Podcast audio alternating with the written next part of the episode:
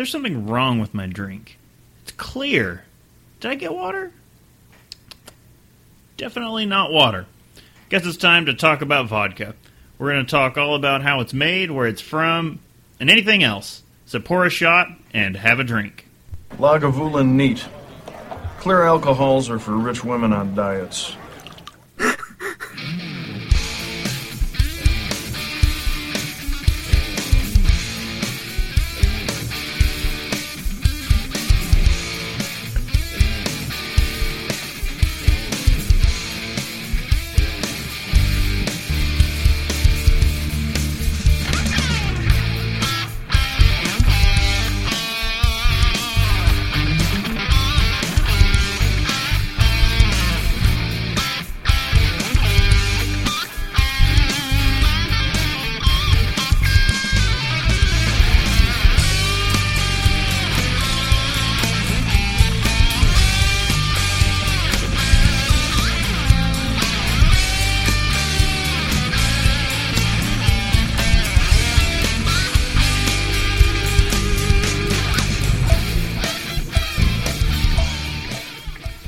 Welcome to Have a Drink, the show where you learn along with us about the glorious drink called beer.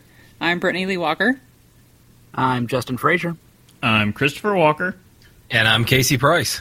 Hey, hey, hey, look who's back. And for a non beer episode, too. I know, we were pulling out all the stops. I like it. So, how's everybody been? Good, good. Anybody uh, had anything new and exciting to drink recently?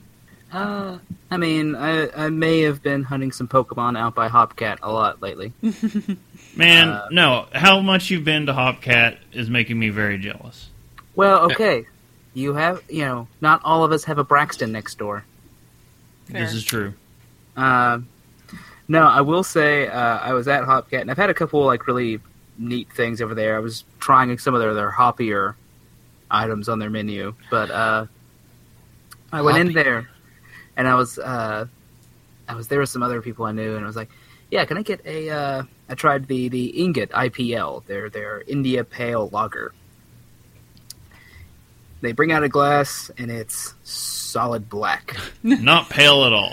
and I went, and like the server walked away and he came back like, uh, "Sir, I don't mean to like. I just I don't. I think you gave me the wrong wrong drink." He's like, "Oh, um, I mean, I, I gave you the ingot, right?" And I point at the menu. See, that's that's an India Pale Lager. I hold up the drink. This this not so pale. He said, "Oh, well, I'll go talk to the bartender." And what they had actually given me was a uh, a Bornem Double. Uh, so, not not really an India Pale Lager at all. Uh, it was delicious, and it, it should have been given to me in a snifter, and instead they gave it to me in basically a tulip. Oh gosh. So I had like twice the beer I was supposed to have, and they're like, "Just Yeah. just keep that one, no charge." No charge for double the beer, and you're like, Oh Sounds no. good to me. all right. And double, Uh, like that, that's a Belgian style, so that's a pretty expensive beer, too, I'm sure. Yeah, no. Uh, and then like I, you know, I did get to get around to trying the ingot, and that was actually pretty, pretty solid too. Like, I mean, it was it was hoppy, but not like murder you hoppy, I guess. uh, Wasn't who lord Yeah. hoppy. no, not oolad. Uh, but what about anybody else? Anyone else had anything neat this week? I don't think we've tried anything else, have we? um, I believe since the last episode, just I to don't remember. beat this horse, we were down at Braxton. Gasp. No. Water's Gasp. wet. Did you know that? Um, Breaking news: Chris and Brittany went to Braxton. They do uh, Details at eleven. a quarterly IPA that Oh, uh, yeah. ten percent of all proceeds go back into our local community, and it's only sold in Northern Kentucky in the local community. So we get to drink it and reap the rewards. But um, this they call it their trophy. It's a different one every quarter, and this one was brewed with it's different hops every time, and it's uh, Dr. Rudi Yeah. because they always just name it after the hops. i Rudi. we'd never heard of these hops, but um, they said, "Yeah, here you go." It was like a there was a citrus and a hint of like pine. The pine is very faint, and the it is like citra up on the So- front. It is much much more citra, much more like citrusy sort of feel than it is like I'm drinking gin beer. very. Much. Oh yeah, yeah. We actually missed uh, Firkin Friday tonight uh, to do the episode, and uh, the Firkin was the Dr. Rudi with lemon peel zest and what else was it?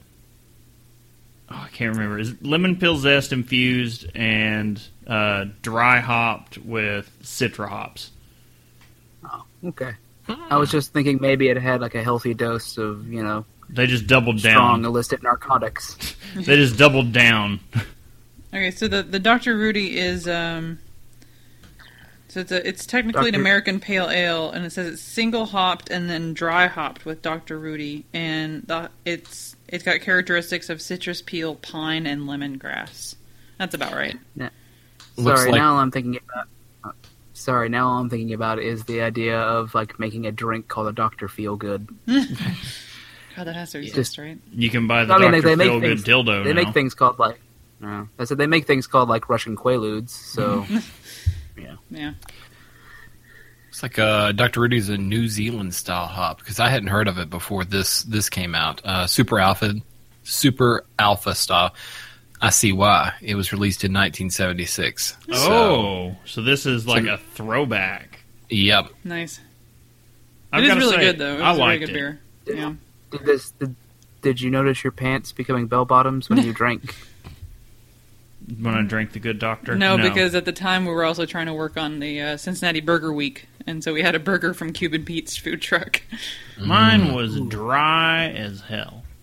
Yeah. I don't Mine- know if it was was. fine. I don't know if it was the bun, but it was supposed to have this beer cheese where they used the beer from the brewery there to make the cheese, and there was like no cheese on mine. I was. I was disappointed in that. I The think the burger was good, but it was just dry. It was the Cuban bread, I think, that helped. Yeah, that definitely. It, it's got more of a tough texture to it. Yeah, that it definitely did. But yeah, um, Casey, anything for you? What you been up? Um, I mean, well, you know, it's just one of those. Uh, I, after listening to the last episode, I decided to go out and try uh, another Hefeweizen, and you know that was kind of the biggest thing of the past week. I haven't drank a whole lot of beer the past week or two. Um, I got Casey, the you're a designated drunk. no, right? I've been I've been pretty sober for the past two weeks. That's not been well. It's been difficult. We need an intervention. the man needs to be drunk. No, we're all preparing for Märzen season. Yeah, It's let my liver rest. Oktoberfest beers all come out next month in August. So The very first Actually- Oktoberfest has reared its head. Uh, I saw Yeah, on the beer Sam sub- Adams Oktoberfest. Uh, I was able uh, I was able to place an order for it um, last week at Oh. Red Lobster to Wow. come in this week. Was it the on the beer subreddit? Uh, someone has seen this year's Sierra Nevada Oktoberfest on shelves. Oh, it's a race. So Sierra Nevada beat everyone to it, and it is it is on shelves, ready to be bought and drank. And That is there it everyone's God. reaction. yeah. Like and whenever I find something like, oh, I don't like the taste of beer. Have Have you tried one of these? And just start handing out Märzens to them. have you Go. heard? Have you heard the good word about Oktoberfest? I go next. I go door to door with a pamphlet and some beer. I'm not wearing pants because I've had some of my own not. beer. Cops always get called. It's it's, it's just trouble. Good It's sir, awkward. have you heard what a Märzen is?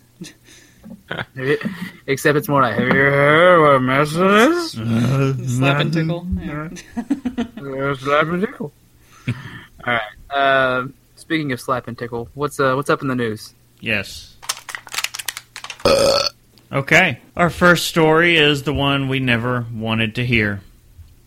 But it has come to pass. The AB InBev SABMiller merger has been approved by the Department of Justice here in Maybe we did.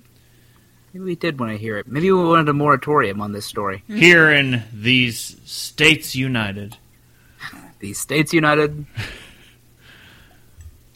But the article the article reads Just as the prophecies foretold, in the not too distant future, a bland beer brewing monolith would emerge on the horizon, comprised of many other brewing companies, both large and small. That imposing figure would be hastily dubbed Beer Voltron. Yeah, that's bad. And it would attempt to rule the beer drinking and distribution worlds. How far in the distant future? Uh, Like, today. In the year 2000.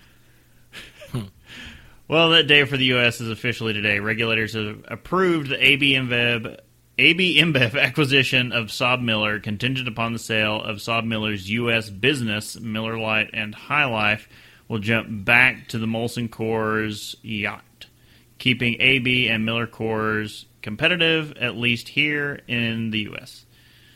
Yeah, that's from the get go. That's what everyone expected. Yeah. Uh, but One this of- deal is yeah. not. Oh, go ahead. I was just going to say one of the big things that I read down, like third third paragraph in this, is it says that it keeps one of the conditions of them merging is that it keeps them from using these ridiculous incentive programs that encourage distributors and retailers to sell its products while avoiding craft beer.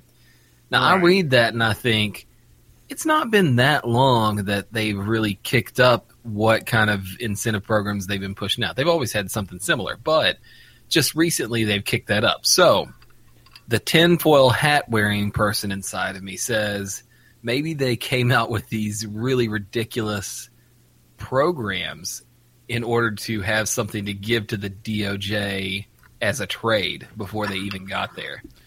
Let's just go big, guys, because we know Um, they're going to want something in return. Let's go big, and I that way we've got something to give them.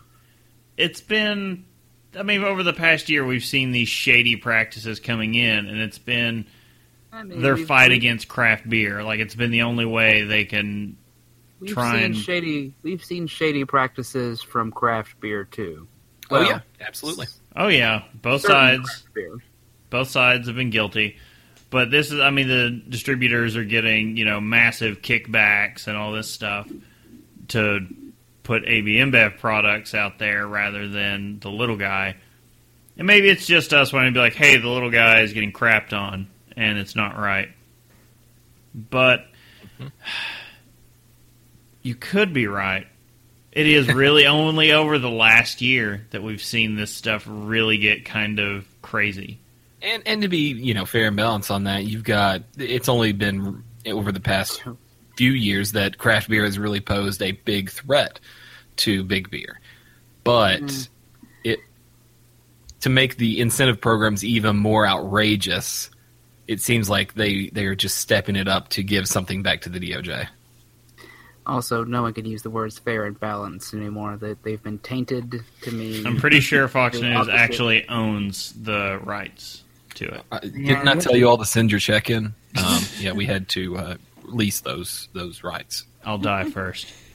Um, but they I like this when they have the here's what the Brewers Association had to say about the deal.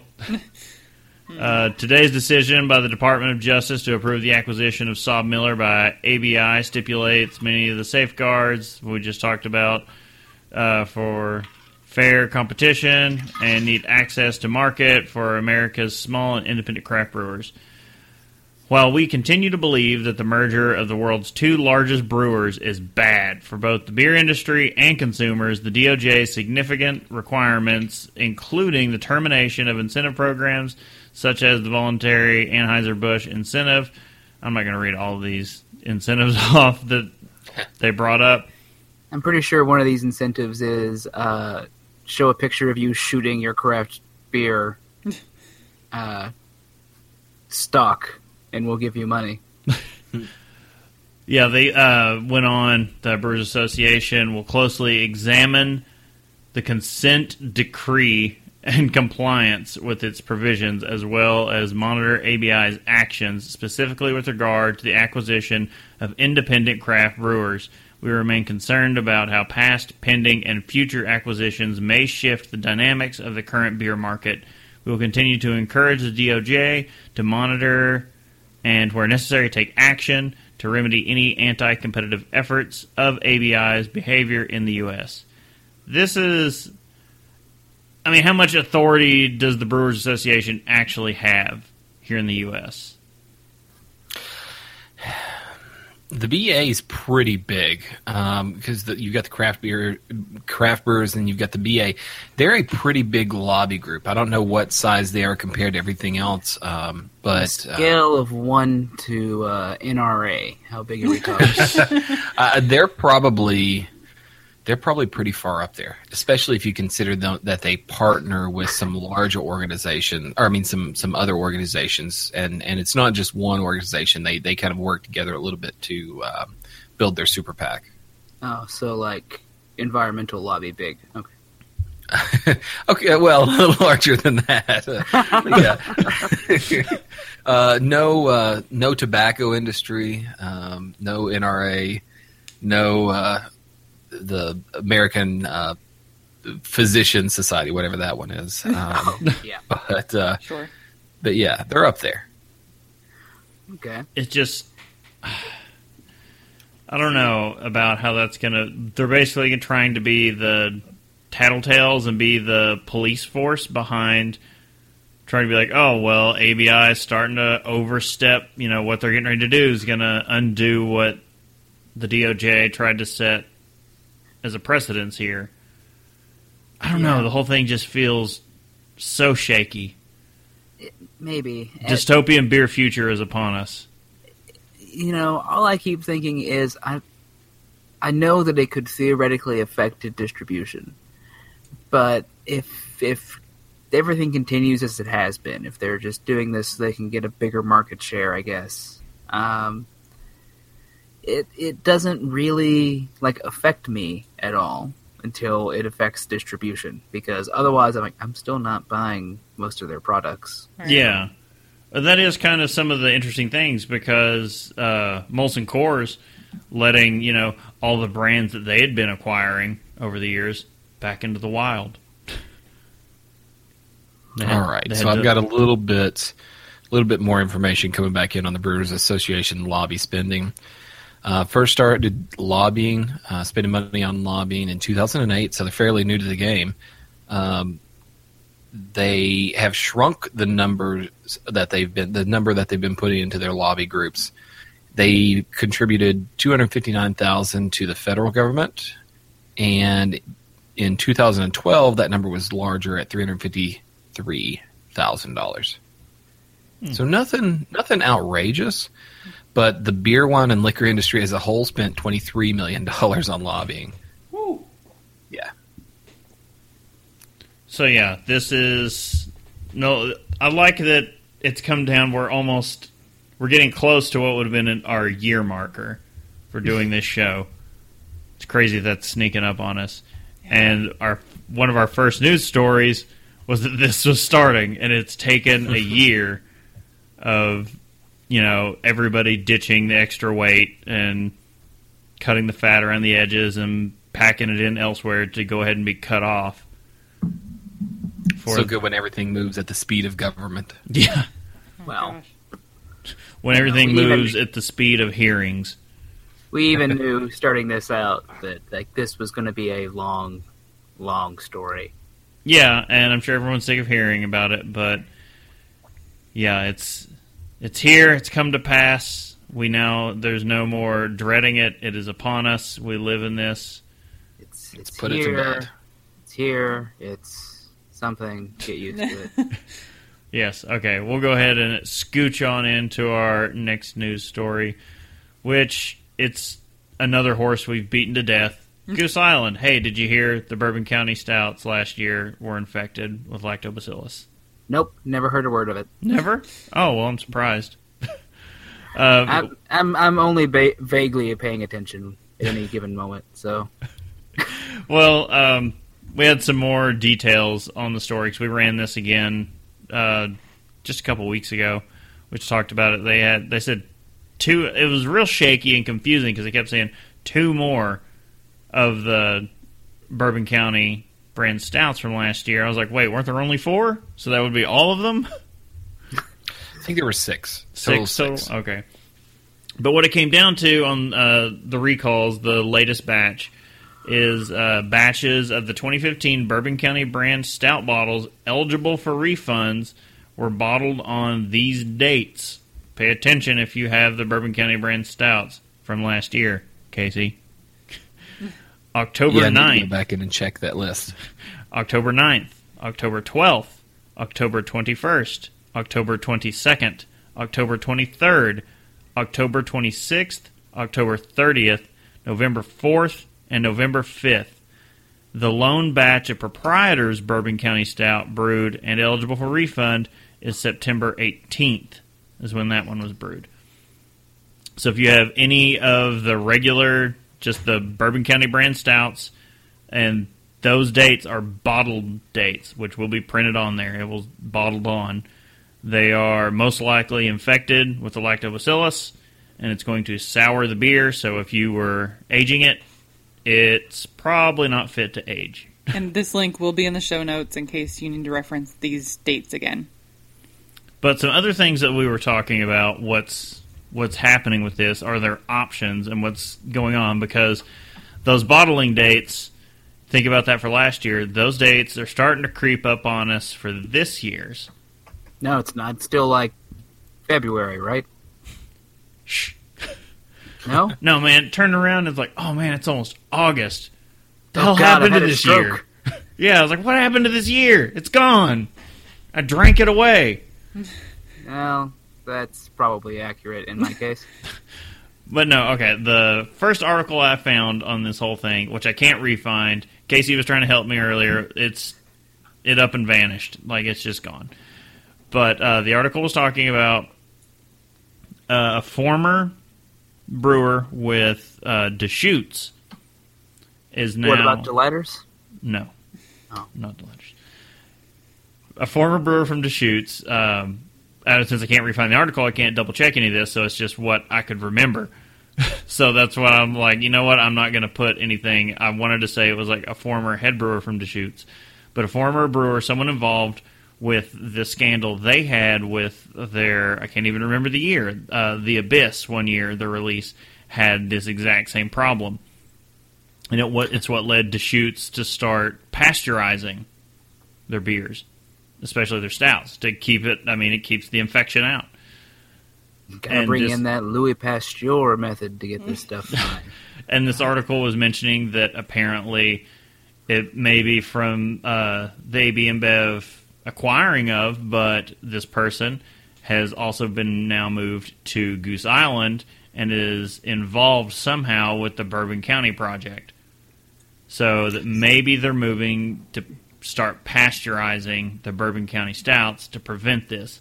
And so, the article was also going on uh, about how in the the one warehouse, Goose Island has the one warehouse for aging the barrel aged stuff. They are barrel aging stouts and sours, which is possibly where the infection came from. Is because you have all the wild yeasts and things going on with the sours running amok in there, and it would not take much.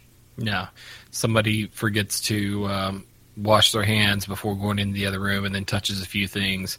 turn those- the page, wash Yep. your hands. turn the page, wash your hands. Essentially, Yeah, but Those- that's places that deal with sour bacteria are extremely um, diligent at making sure that it stays away from their other stuff. So it, it kind of surprises me that they would have let this happen at Goose Island.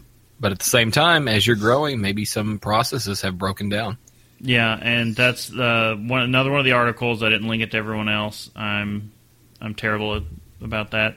But this article was talking about the choices that Goose Island is going to have to make about what to do with Bourbon County Stout moving forward. And they're saying they may be looking at like a full clean out of this facility. Oh. They do a whole whole year with no no Bourbon County. No, and- no, that's that would not be done. It would be a full sanitization of this facility, and if we have the video up uh, on the website where they show you inside this facility and the bottling and barreling of all the beer, So and it would be a complete disassembly and sanitization, which is kind of already supposed to happen Right. between bottlings of the entire facility. to make sure they cleanse any any trace of the lactobacillus out, and that's I mean it's still going to be difficult to do because Yeah. it could be you know hanging up in the wooden rafters. It could I mean it, you don't know what it could be stuck on. Well, this i everything that they've got here is aged in a bourbon barrel, Yeah. which is the most joyous occasion whenever a, a bacteria and porous wood meets. It, it's like a match made in heaven for Exactly. that That's bacteria to for thrive. bacteria. that's At the same time, it's also the most magical day in a beer's life when it comes into a bourbon barrel. I mean it's any Little children are outside. Old man who have just been visited by three ghosts open the window and go, "What day is it, boy?" And they're like, "It's bourbon barrel day, sir." angels come down, they take their share. I mean it's what happens. It's not too late. It's not too late. I can still get the get the aging process started. But yeah, Oh, uh, it's coming through. it's that which I mean, uh, as the article went on, it's like they should be doing this anyway, or start pasteurizing.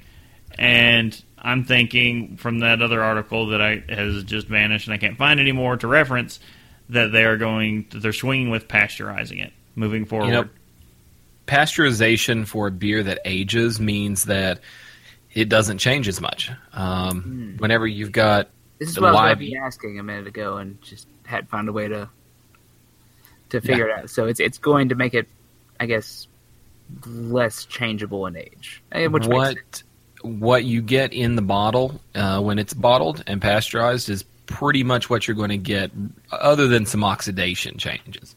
Um, that yeast isn't going to have any activity later on because it's dead. I'm just now like, it's not James Brown, is it? But I just went like, what you pasteurize is what you get. But I, I can say I've had uh, one of the newer this year's Abyss. I've got a bottle in the closet, and um, I had somewhere out at a bar one night. You were there, Casey. It tasted delicious. It was pasteurized. I've got to say, fresh. It was amazing. And if by pasteurizing it, it just means you know these are it's like IPAs now. It's meant to be enjoyed fresh. I said maybe it means you don't have to put it in your closet and, you know, stare hmm. at it like a crazy miser.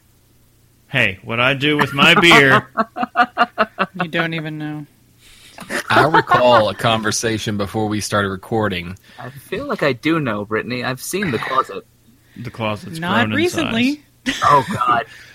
Brittany uh, was uh, giving Chris down the road because every beer that she said, "Well, we could try this," and Chris was like, "No, that's got to be saved for a later day." We were trying to figure out what to drink for the episode, and I was like, "Well, what about that one that I just got?" And he's like, "Well, but we should probably save that."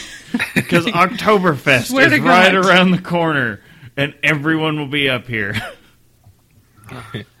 Bless you. okay, everyone's heard enough about that. Let's move on. Moving Our- on. Moving on. Moving on to, to happier news, right? No, no, it has all been bad news. This has been bad news day. yeah. I'm just gonna drink my sorrows away. Ah, So- clear. Pretty much the entirety of Ballast Point's board just up and walked out. We have no reason why. Uh, Ballast Point COO, head brewer, code co-founding distiller also departs. Uh, Yuseff. Following the departures of the CCO and the president and CEO and general counsel. Yeah. Uh, It's crazy. Yuseff Cherney, who worked alongside founder Jack White at Homebrew Mart to build Ballast Point Brewing and Spirits, is also leaving the company following departures this week of Earl Knight, the CCO, Jim Buechler, I Sure. like that. Buechler? I'll allow it, Buechler? who is Buechler? the president and CEO, and Julie Buechler, I'll assume wife, who is listed as general counsel. Uh, Maybe sister, you don't know. Or both. Wait. no, wait, it's not West Virginia. I was gonna say, wait, no, it's this isn't Game of Thrones. I've been watching a lot of that. Constellation Brands president Marty Birkel, Burkill will be stepping into Jim Buliker's role. So, Oh, good, because I wanted some glass in my ballast point. Say Constellation Brands, the fine folks who make Corona. that's not all they make. They I know, all but Negro that's Modelo. like the, the main They make Negro Modelo. enunciate. Yep. Is that right? Enunciation. Yep. Edits make- have been had been in the things. past. Pacifica. Pacific, yeah. Uh, Not to be disparaging, but at the same time, like there's going to be glass in all of your ballast points. That's all I'm So. Ballast Point, in my opinion, recently they've been doing a lot of really good things, and they've been doing the Lord's work. The Lord of Beer, Dionysus. then they've been available everywhere. It's been like, oh, you want craft beer? Well, guess what? Ballast Point is everywhere, and it's Sculpin as far as the eye can see. yeah, see. and it's pretty exceptional. So it's that part of it has been really nice, but Look, they these were are the these are the people that got us to drink IPAs. They are, that that's not wrong. but they were they were bought up by Constellation Brands, and apparently that relationship has soured to the point that all the founding members had just packed their stuff up and left. Like I just picture one of them just like flipping the table and walking out. Possibly. this may- I mean, This I may possibly. be. This may be something that has been in the works since the buyout. It may have been okay. I don't know what date the buyout happened exactly, but if you count back and it's exactly six months ago, They it may have been written into the contract that at They have six to months leave. That's You're for getting out. continuity's sake. yeah. We don't know why they They're like they get yeah it could have been that like after a year their shares get bought out and they're done with it and they were only Or- there after the buyout to ease the transition Or guys, we're, we're not considering the option that maybe they decide to all go on walkabout at the same time, just travel the world, the contagious walkabout. find find find themselves, as it were, to Or see maybe- where they are. And Maybe come one back. day they just left and they're all actually playing Pokemon. maybe they all stop like, man, you know what? Beer's great and all, but I still don't have I still don't have that Charizard. I'm I'm gonna go hit the seven seas. Why is he in the water? I don't know. there's uh, an amazing they have a nice big quote of the statement of them leaving and it's full of sailing puns and all that jazz but i'm not going to read it it's unbearable with the puns i Again, will say articles will I be linked. the ship would never have sailed its course without assembling a world class team. a lot of sail onwards It's to the point that it hurts a little bit. And hope to embark goes, on my I new must- adventure As it goes, they must raise the davit and deploy the dinghy to begin their voyage on a new course. It's intolerable. I've got to As they sail away, I have due course and hope to embark on my new adventure, the short journey. So yeah, whatever it is for HR reasons, they could not like. There is no statement as to why they left. There's this this big puffery piece that's all. Oh well, we're going to do what our hearts really want to do, and it's like no. Your hearts want to make beer. Well, and yes, I hope to catch a few fish before the real work begins. I'm just going to keep reading this until you like your head explodes. It actually just- I'm going to murder you. It's going to happen. I mean, it was always going to happen. We knew how this was going to end. So yeah, um, in our big list, if you're keeping track, quite a few head brewers have stepped down from major craft beer, and God, I want to do a thing now where we just play Family Feud and just like this head brewer stepped down. Survey says. It could Survey have been says one of any seven. At this point, anyone, Yeah. somewhat, someone not Jim Koch stepped down. right? That man will never stay down. He's he is their their alcoholic in chief. He, neither neither he disease. nor um, Sam from Dogfish Head. Yeah, God both of them. Yeah, If if Jim Koch dies of liver disease, I'm going to do my best to join him. I don't want to live in a world where he's not making beer and being drunk at Oktoberfest. just being happy. Well, just chug. being just being a, just happy to be there. We chug to our deaths. Okay, be a warrior's death. you know what? We need to bring this up. Let's uh, let's move into Untappd. See if we can improve this this mood. I hope so. Yeah, that's how you improve the mood. Wubba lubba dub dub. It means I am in pain. Please help. All right, our first badge: Summer sipping with Wolf Pup. Uh, Never freaking heard of this. neither I'm have I. sorry. Golden Nope, I was going to say like you guys have have anything on this because I'm I've got no beats on this. I looked Nope. around this week. I didn't see Nope. any of it. no Golden beats by Road Dre. Golden Road Brewing is helping you beat the heat by canning its hoppy and refreshing Wolf Pup Session IPA To celebrate this newly canned brew, we're bringing you the Wolf Pup Session IPA badge. Highly drinkable with a wildly aromatic tropical and citrus character. Wolf Pup is the perfect companion to keep on sipping for those long sunny days. To earn the Wolf Pup Session IPA badge, simply check into one Wolf Pup Session IPA between 725.16 and 831.16. So you've got about a month. The name is great, and the description sounds pretty fantastic. I mean, sure. I mean, as soon as you say citrus, I'm like, yes. So it uses Cascade, Simcoe, Chinook, Equinox, Mosaic, and Galaxy hops. I may have pulled up Wolf Pup. I was just say Google. must look. Oh, now I'm just getting wolf puppies. Oh, sorry. Oh man, wolf wolf dogs are legal here in this state. They are. Actually, they're legal in Ohio. Straight up wolves are legal in Ohio because my work took me to a wolf sanctuary. That was pretty Yeah, the problem is Yeah, people okay. get them and think, "Oh, I can domesticate this," and then uh, they hit adolescence and then realize, "No, There's actually a Go, wolf take sanctuary. this away from me." There's a wolf sanctuary a half hour from here Huh.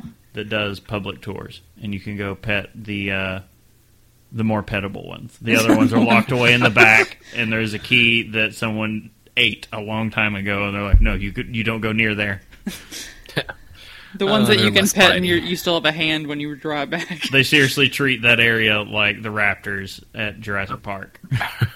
Okay, All I think, I think this is another one of those California West Coast beers. is. Oh, yeah, it's from LA. I look at the places where like they're having like their debut for some of their experimental or their casks with experimental hops. It's like San Fernando Road, L.A., yeah. Orangewood Avenue, Anaheim. Curse Broadway, you, West downtown. Coast! Curse you! Yeah. Except for when we're coming to see you next month. Curse Then, then bless you. Pick some up, bring it back. They're based out of uh, Los Angeles, so Yeah, we're not making it that far down. yeah, no. Unless I'm I sure think they distribute. The, the furthest south we'll make it will be. Um, ah, crap. I don't know. I'm forgetting the name of it now. Uh, That's uh, sorry. Like, Nothing to help you there- For a minute there, Chris saying "ah crap" was the most like Scott Johnson-y sounding thing I've ever heard ah, in my life. crap. It'll, Redding, Redding, California is the furthest south we'll make it. So if they distribute up to there and we can find it at a gas station, sure, because that is Oh, going yeah. to be a long day. That we are long day. shooting from the coast to Salt Lake. Jesus. Kill me. This Kill was me. your idea. It was. Okay. I'm just start sending you random texts now, Chris, and we're just going to start calling you F a dog. Yes, gee. Rip a dog. Okay, uh, the next badge. Puff Puff Pint. Um. Okay. That's a weed pun. yeah. No, I I got it. If you love Sixpoint resin, try tasting it straight from the tank. The mad scientists have unveiled their latest formula, Puff. This dank ale is a hazy, unfiltered pour with an extra dose of special dry hop blend. This puffy, cloudy brew is only available for a limited time, so breathe deep and put your head in the clouds. Experience No. Puff and its fresh take on a classic Sixpoint favorite, and you'll unlock a brand new badge. Check into one Sixpoint puff between July 22nd and August 22nd, and the Puff Puff Pint badge is all yours.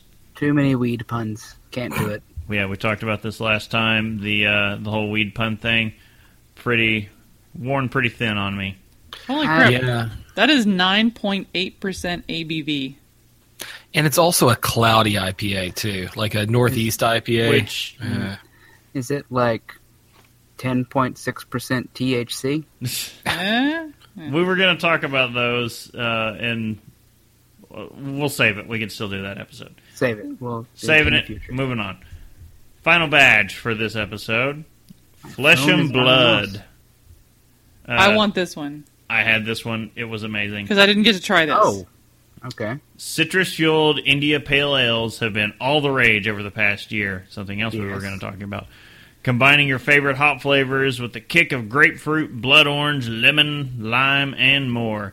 The taste on the scene comes from our friends at Dogfish Head, and it's sure to set the bar even higher. Flesh and Blood IPA is an honest to goodness Indian Pale Ale, a style Dogfish Head has excelled at with 60 minute, 90 minute, brewed with a massive amount of real citrus, including orange peel, lemon flesh, and blood orange juice, with a solid hoppy base, a true citrus kick, and clocking in at 7.5% ABV. You won't want to miss out. Enjoy this great new Dogfish beer. You can unlock the brand new badge. Check into one Flesh and Blood IPA from Dogfish Head between July 15th and August 15th, and the Flesh and Blood badge is yours. Time Okay, is definitely can I- running out. Can I point out that Dogfish Head among the create your own six pack aisle is like among the more expensive end of that? Hmm. They are. Like Well- every time I'm like looking up there, like, oh, maybe I'll get. Nope. They're the No, ones those- selling like fourteen dollar four packs though. Yeah, it's like it's just I I only have so much money. I, I don't see it. Like, I can understand it on some of their beers. Like, their pumpkin ale, when that comes out, is so sought after that I kind of understand the pricing on that. But, and, and this one, I think, is probably going to be at It's the in- same level, honestly. no, it, this one's in six packs. Uh, they have plenty of it. Yeah, but it's not. liquor But the, w- as far as the price is concerned, it's it's also very limited release. I, think I will we've say- established, Chris, I can't. Af- I, I not even afford. I can't commit myself emotionally to a whole six pack. You could have this. I got This one, one. honestly, this one should be a six pack swap for us soon. okay. that it, it's worth it. I At loved it. point- I had At some it. point, we'll work out a schedule where that can happen. Yeah. In my opinion, it was the best of this uh, citrus IPA craze we've seen this year. This was Mm-hmm. the best one I've had. Really? It didn't taste. well, look at the blood orange. It's it wasn't, different. you know, fake and syrupy like most of them are. Yes. Yeah, Casey had that that realization recently, didn't you? I Yeah, it was. seeing it on Untappd. It, first Oh, off, yeah. it was um, during one of our uh, classes, the beer classes that I take. Um, we were doing an a, a phenol class of all things. I'm sorry, I just had a, a, a wake me when we're done. Yeah, and we started talking after that. We started talking about uh, melanoidins versus caramelization, and we got into beers that were had melanoidins. Did not. This this was basically our, our setting for no melanoidin, no caramel flavors. Melanoidin is that thing that makes that that I don't have is why I don't tan, right? Yeah, melatonin. melanin. Um, the, the the- whenever I checked in, they, we were we were talking about how this beer was kind of like resetting. It was the mango Even Keel was what that one was. Hmm. Oh, And- yeah. They used um, it it says natural flavors. So if you're ever reading the side of a beer can that says natural flavors, don't think they've put real fruit in there. No. They've put a naturally derived flavor additive into that. It's mm. not an artificial flavor, it's a natural flavor, but it's still not necessarily the real flavor. It makes me want to look on the Moerlein blood orange one that we had because I really liked it. I it I don't. It's been a while since I've had legitimate like an actual blood orange, so I don't know if it was artificial or not. I don't remember. I Yeah. wouldn't But it was be able really to tell good. the difference. I've I've never had a blood orange. You say blood, and I tend to get a little like, no, I don't want to eat that. That used orange to. is that orange is eating the the eating its enemies and their hearts for their courage. During a short time when I juiced my own orange juice, I would mix half blood orange and half like a, a normal tangerine or something like that. So if I'm hmm. guessing, that craze lasted about four weeks. Less. Yeah, like I'm just trying to think of like how long you were willing to commit Uh, to. It was like it, it was longer than my juicing diet of 18 hours, and it was I'm pretty sure your less than juicing my diet- beer brewing time. Your so- juicing diet lasted the day you were coming up here for Oktoberfest, and then Yeah. realizing you left it all here when you went away after that weekend, Yeah. and then it was done. Indeed. Yep. Nope, forget it.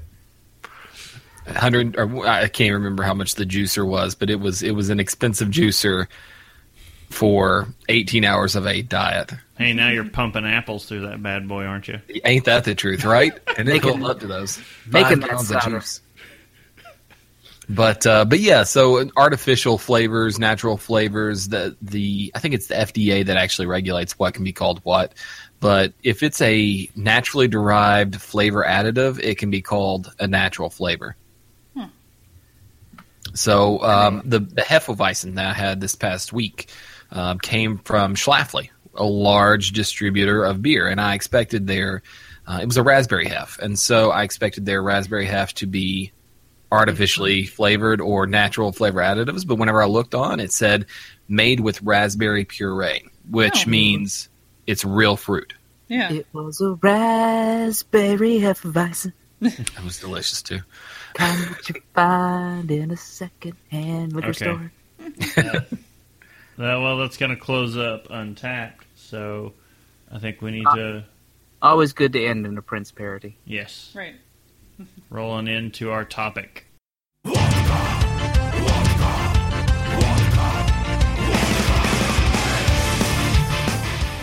There is there is no way on God's green earth that that was not going to be the intro to vodka.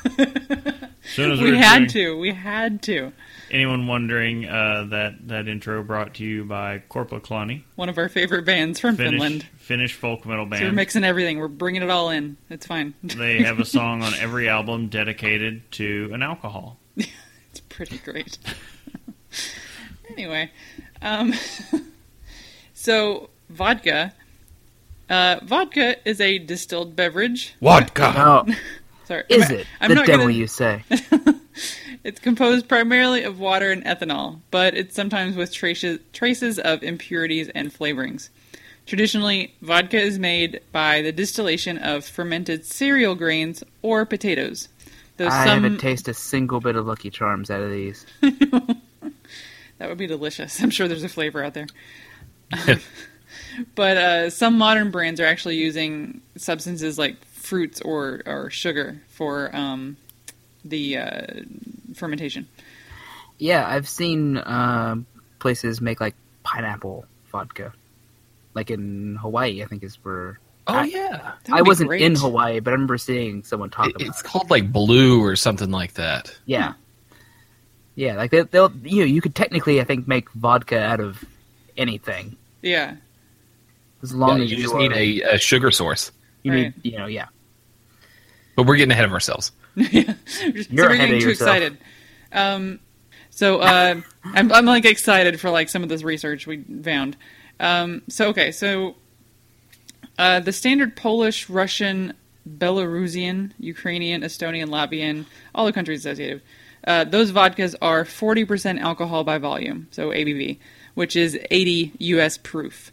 A Right. um, percentage that is widely misattributed to Dmitry Mendeleev. Um, sure, sounds legit. yeah. The European European Union has established a minimum of 37.5% ABV for any European vodka to be named as such. So products sold as vodka in the United States must have a minimum alcohol content of 40%. Even with these loose restrictions, most vodka sold contains 40% ABV. So, Yeah, no most most of your regular commercial alcohols have a, a set limit, and like forty is pretty close to what most Yeah. things are. that sounds actually. normal. Yeah. Yeah. Um, I knew I knew Mendeleev's name from somewhere. He's the guy that did the periodic table of the elements. Oh yeah. Oh. Now, did he know that you knew that he knew that you knew? I don't know. So, uh, okay, so this is the great part. So, vodka is traditionally drunk neat, though it's often served chilled in the vodka belt countries. So, That looking, is the best wrestling championship belt No, ever. pre-show we had this discussion. Vodka is served chilled traditionally because that's the only way you can serve it in these countries. There's no chi- such, like it's just chilled. That's just naturally how room everything temperature is. is chilled. So, Ah, the country. wonderful. I was like, "There's a vodka belt." So that that was the biggest thing for me. So these countries are, and I have to I have to list them out because I'm just like sure. Um, Belarus, Estonia, Finland, Iceland, Latvia, Lithuania, Norway, Poland, Russia, Sweden, and the Ukraine. Um, so it's also commonly used in cocktails, mixed drinks, such as like the vodka martini, cosmopolitan, vodka tonic, which I don't hear often as as, as much, but um, and then the No, uh, it's, White it's Russian. super common. Really? Okay. Um, the uh, screwdriver, that kind of thing. Uh, also, Bloody Marys, obviously. Yeah, it's it's it's fantastic for for mixed drinks because it has no taste of itself. It's just adds an alcoholic kick to whatever you're mixing, Right. Uh, Um, as opposed to like, you know, Scotch pretty much brings itself to the party whenever it's there. Right. Right. Um, although I've had someone, uh, it wasn't a, a vodka drink, but it was like a, a rum drink, and they wanted me to replace uh, like mango rum for like Johnnie Walker Black Scotch. You're like, that's not man- even the same. into a mango puree uh, frozen drink. Ugh. Was it a whiskey Yeah. drink? I don't know about all that. You ever wanted to try smoky mangoes? Me, me either, but I tried it. Not as much. Um, so, vodka, the name itself, diminutive form of the Slavic word voda, which means water. so it's interpreted as little water, which I thought was funny. Dim- diminutive. There are more letters in vodka than Voda. Hmm, yeah. Okay. i Just saying. Not not too many, but still. Um, so vodka is a uh, chameleon, as we talk, just said. Uh, it kind of blends seamlessly with pretty much anything you want. Um, there's no accident there. So uh, while there are no universal rules for producing the spirit, the final product is supposed to be colorless, odorless, and tasteless. Um, vodka isn't completely neutral, and a number of distillers actually leave in a good amount of flavor. Um, unlike scotches and cognacs, which are made in pot stills, vodka is us- usually produced in a high volume, continuous column still. And after distillation, the spirit is filtered to remain or to remove any remaining impurities. So coal is traditionally used as a filter, but some brands are even using um, diamonds to, to Still filter. coal. It's still coal. Yeah, but it just sounds crazy to say diamonds. Is it technically? Yes, it is still coal. Okay. Uh, like you think of a piece No, of coal versus an actual diamond that someone's using just yeah, to I'm filter wondering how vodka. Diamonds are filtering. Yeah, I don't think that that's just at that point that's marketing. Yeah, Yeah, Right. like That's Look no, at our- the Trump thing that we looked at. I'm surprised that's Yeah. not one of the taglines with the Trump vodka. Yeah, because coal is not so condensed down as like diamonds. It's able to, you know, be porous, take things in, and Right. filter through. Filtered through Diamonds diamonds, are very The luxurious. hardest sar- substance on earth, and I had to stop from getting that explicit label. Um, when you did say though that uh, some distillers actually leave in a good amount of flavor, I do remember getting a. It was near Christmas because it was like a, a special pack. But Chopin Vodka came out with a three pack of a wheat, a rye, and a potato vodka all in the same pack. Oh yeah, uh, when I was doing research, I, I I was trying to see like them to describe the difference between wheat vodka, uh, wheat, potato, and like rye. Yeah, and that was what they used as their their example. Like they kind of graded everything compared to that. Hmm and it's very the the flavor differences are very minute, but you could you can tell them if you haven't been you know eating Cajun food and and then trying to go in to do it. Uh, The the good thing about vodka, I guess it could you know you can go good or bad with it depending, but um, it isn't aged and uh, it can be bottled immediately after it's done with production. Um, Yeah. it's also uh, flavored vodkas are kind of well crazy. I guess it, it mentions America as kind of a big deal for. Yeah, it, it- it's like a college thing essentially. You mix flavored vodka with just about anything. It is. I- What what was in the fridge when you all had the dorm raided while I was gone? Um, There was like it was cheap. I know that. a lot of cheap flavored vodkas. A like oh, some lot. vanilla or something. Except for the few expensive things we had, which they didn't pour down the drain. All the cheap I stuff they poured it down the drain. They're going to make you watch. Except for this good stuff, we're taking that with us. I am never, ever going to drink bacon flavored vodka. Like Ugh. that's that's where I draw a line. But bacon flavored beer is amazing. Oh, okay. But bacon vodka just the only thing I could see it working in is like Bloody Marys. Oh yeah, sure. Oh, okay, Yeah, I could see it there. 'Cause- that's fine. Because then you you've got so many other flavors going on too that it's just like, oh, Yeah. okay. And just stuff a strip of bacon down in there as well. While I you're say I, at it. I, I picture the drink from um, 16-bit, but it's it's that's the bacon whiskey, the Chuck Norris drink there. But at the same time, I could see it working with Not the okay vodka. I'm not okay with that either. like whiskey is meant to be. Never mind. We get into crazy This is the vodka episode, not the whiskey episode, right? Yes, drink a whiskey drink. I drink a vodka drink. this is the second time today. Uh, Happened Uh, in pre-show as well. yeah. Um, so yeah, so this uh, the last part of this kind of just talks about um, the big shift in America, and it, it had to do with a lot of uh, Smirnoff's aggressive marketing campaign. yeah. Smirnoffs and Zimas. Oh boy, oh boy. Um, and then like later we got the introduction introduction of um, Swedish the S- Sweden's Absolut brand, and then the uh, Grey Goose vodka, which is another big kind of deal here.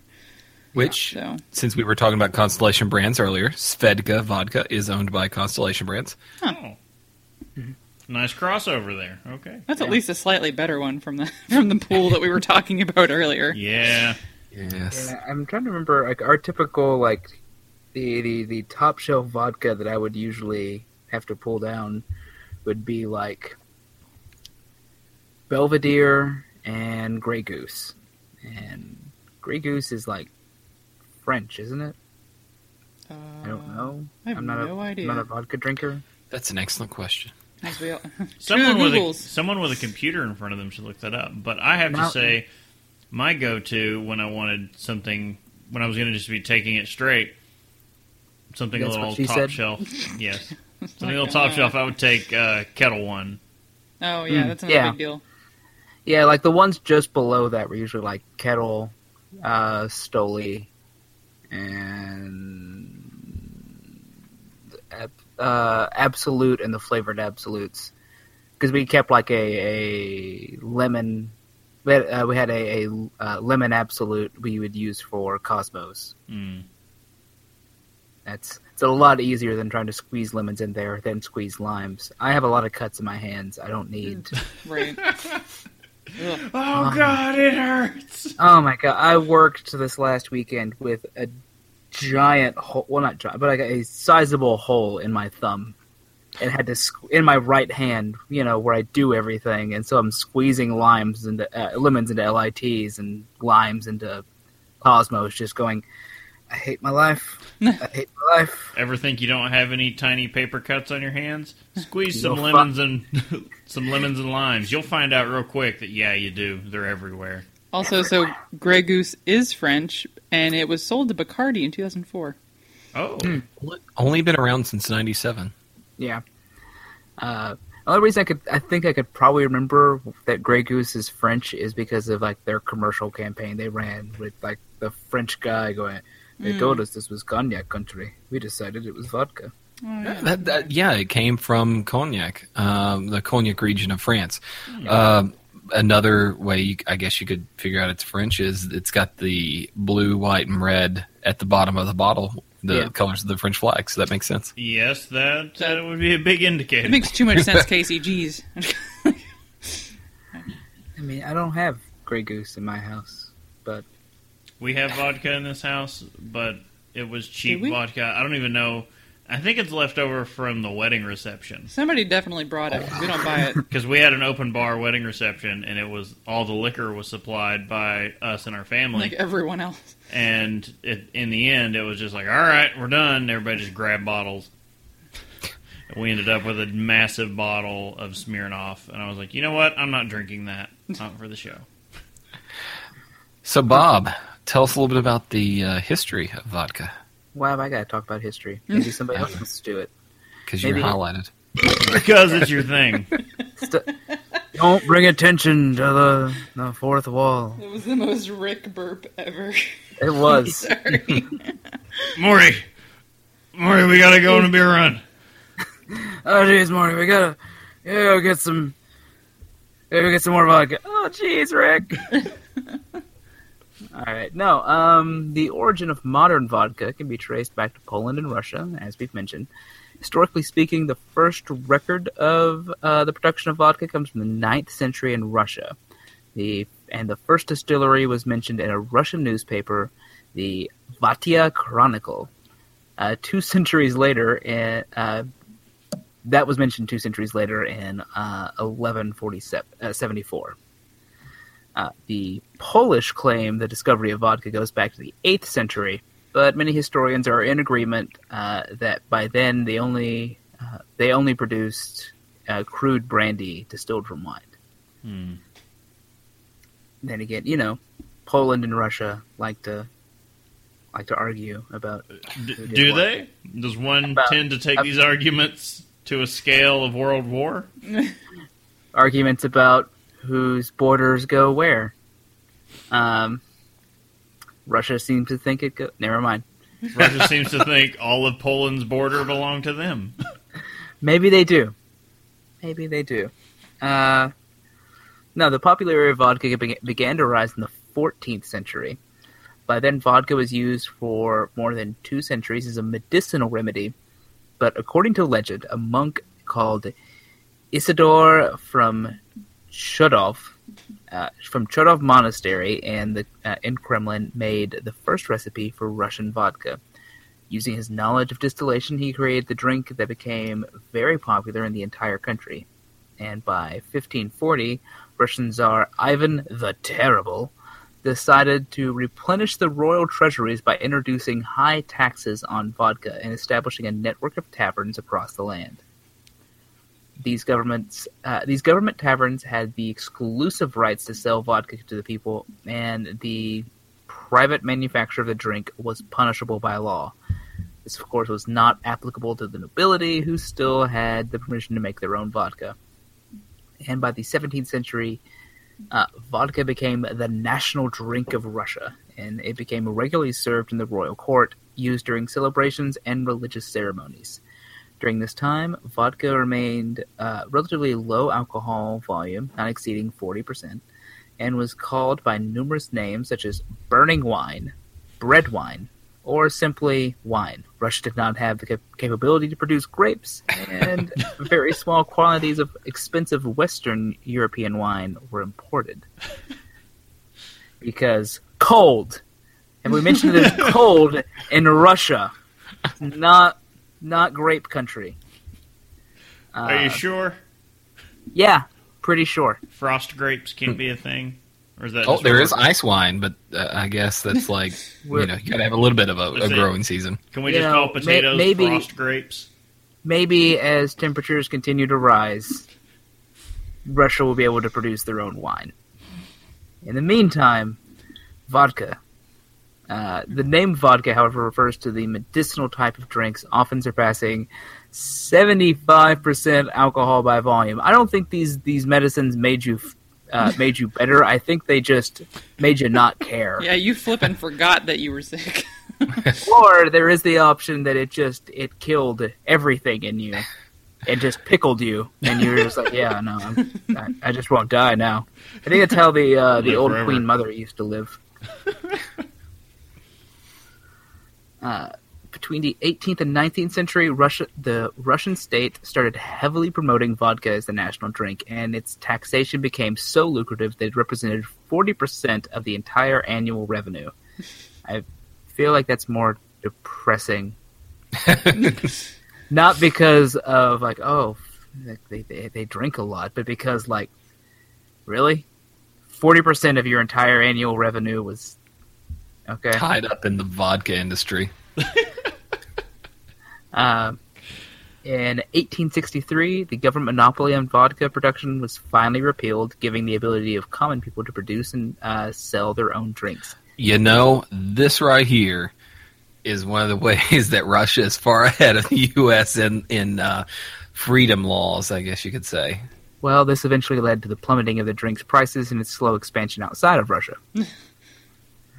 uh, by the Let the man 18th century, No. By the 18th century, distillation received several significant advances, uh, most notably the process of rectification, which you which was used to remove the unpleasant taste of drink that was caused by distillation. Wow. Uh, most rectification was done with charcoal, uh, which is pretty much how we know it today. And it also enabled brewers to create drinks with over 90% alcohol content in them. Jeez. I mean, when you're when you're cold Yeah. and you've You're got making nothing fuel. else to do because it's dark all the time. All your F's are gone. You're just making fuel at that point. They weren't quite sure what the fuel was for because, You ever wonder how Russia beat us in the space race? well, It was because they had all the rocket fuel sitting around. That and pencils instead of uh, multi-million dollar ink pens. no, that's not that's not true. I'm gonna, no, we're gonna take a break and we're gonna break this down. You know why pencils are a bad idea in space? Pencil Graphite shaving, makes dust. Yes. dust, oh, okay. Well, that shavings, too. Everything's getting everywhere. You're not going to be able to use your equipment when all of a sudden there's wood just jammed in every nook and cranny. No, you need an expensive pen. You know what the Russians did after we invented the space pen? Bought the space pen from us because they're like, man, this pencil thing is a dumb idea. And now we hitch rides with them into space. All right, sorry that. Tangent, tangent. Rant over. All right, no. Uh, the Polish history of vodka was very different than in Russia. There, the government did not sanction its production and sale, uh, enabled by the decree of King Jan Olbracht in uh, King Wanyam. Wanyam. No, I don't think that's how it's pronounced. Uh, I believe that's how it's pronounced. King Wanyam. I'm pretty sure I wasn't alive in 1564 as a don't know. king in Poland. Keanu Reeves was. Okay. Uh, anyway, he allowed uh, every citizen to produce vodka. That is the most okay. Whatever. That that's a crazy law. Um, since Everybody the 16th century, this drink remained the most popular drink of that nation. Even today, the biggest centers of vodka production are uh, the biggest centers of production production vodka production is located in a Polish city of Ponzan. First of all, that sentence is a little messed up, and second of all, I've been doing shots of vodka for the last two hours. Okay, so I'm going to say first of all, this this whole thing about the history is from a website called Vodka Facts, and uh, I was like, sure. Uh, I- she had to go and I had edit to- it. like my complaint was that there aren't there weren't articles in the article. Like I had to go like I, I don't think it was written by someone who's maybe English was their first language. And so I had to add like the and a's and ands in places that made sense. So yeah. That's that was part of my research. I was tired. I started a new job. I've not gotten much sleep. You're fine. Um, anyway, the spreading of vodka outside of the borders of Poland and Russia came in the 1930s when several influential influential vodka makers immigrated from Russia to the West. Uh, one of those in- immigrants, uh, Pi- uh, you know, I've never been able to quite pronounce this. Piotr. Does Uh, that sound? I trust your pronunciation. It's how I've always pronounced Colossus's first name from the X Men. Hmm. Pyotr uh, Smirnov and his son Vladimir, uh, who bought the American rights to the Smirnov vodka name, one of the biggest influential, the biggest and I guess most influential Russian vodka brands. Uh, during very hard economic times in the American Great Depression, they were forced to sell their company. In the following years, Smirnoff Company changed owners several times uh, before becoming world famous after its appearance in the James Bond movies. huh. Uh, these appearances from the movies Doctor No and beyond secured Smirnoff's brand as the most popular in the world. Which I kind of wonder how that that first came into the movies, whether it was like a paid Yeah. sponsorship or what. Because in the books, he doesn't drink vodka, he or martinis. He drinks champagne, Tete Huh. So that's an odd that's- like. You wonder if it was a, who directed Doctor No. If it was like a director or writer that really liked Smirnoff and like shoehorned it in, or if it. I have a feeling it was a paid thing because they have run ads in the past 10 years that use the James Bond appearances in the ads. yeah. Uh, no, well, he did drink. He drank uh, martini in the first book, Casino Royale. You Hmm. are drunk. No, I looked it up online. No, no, no. You use the phrase "he drinked." Well, The man's drunk. I like it. Uh, this is why why liquor episodes are dangerous. They're more fun though. This is why some of us chose not to do the liquor on the liquor episode. uh, no, it was a mix of gin, vodka, and Kina Lillet uh, shaken, and I think that's why he. I think that was the drink that he called uh, the the Vesper after oh, yeah. Yeah. Uh, but apparently, in other books, he would also uh, also order vodka martinis. But he was more of a champagne and other sort of drinks kind of guy in the books, as well as much more of a sociopath. Um, to this day, Russia remains one of the largest consumers of vodka in the world. In 1991, vodka represented 89% of all alcohol consumed, down to 70% in 2001.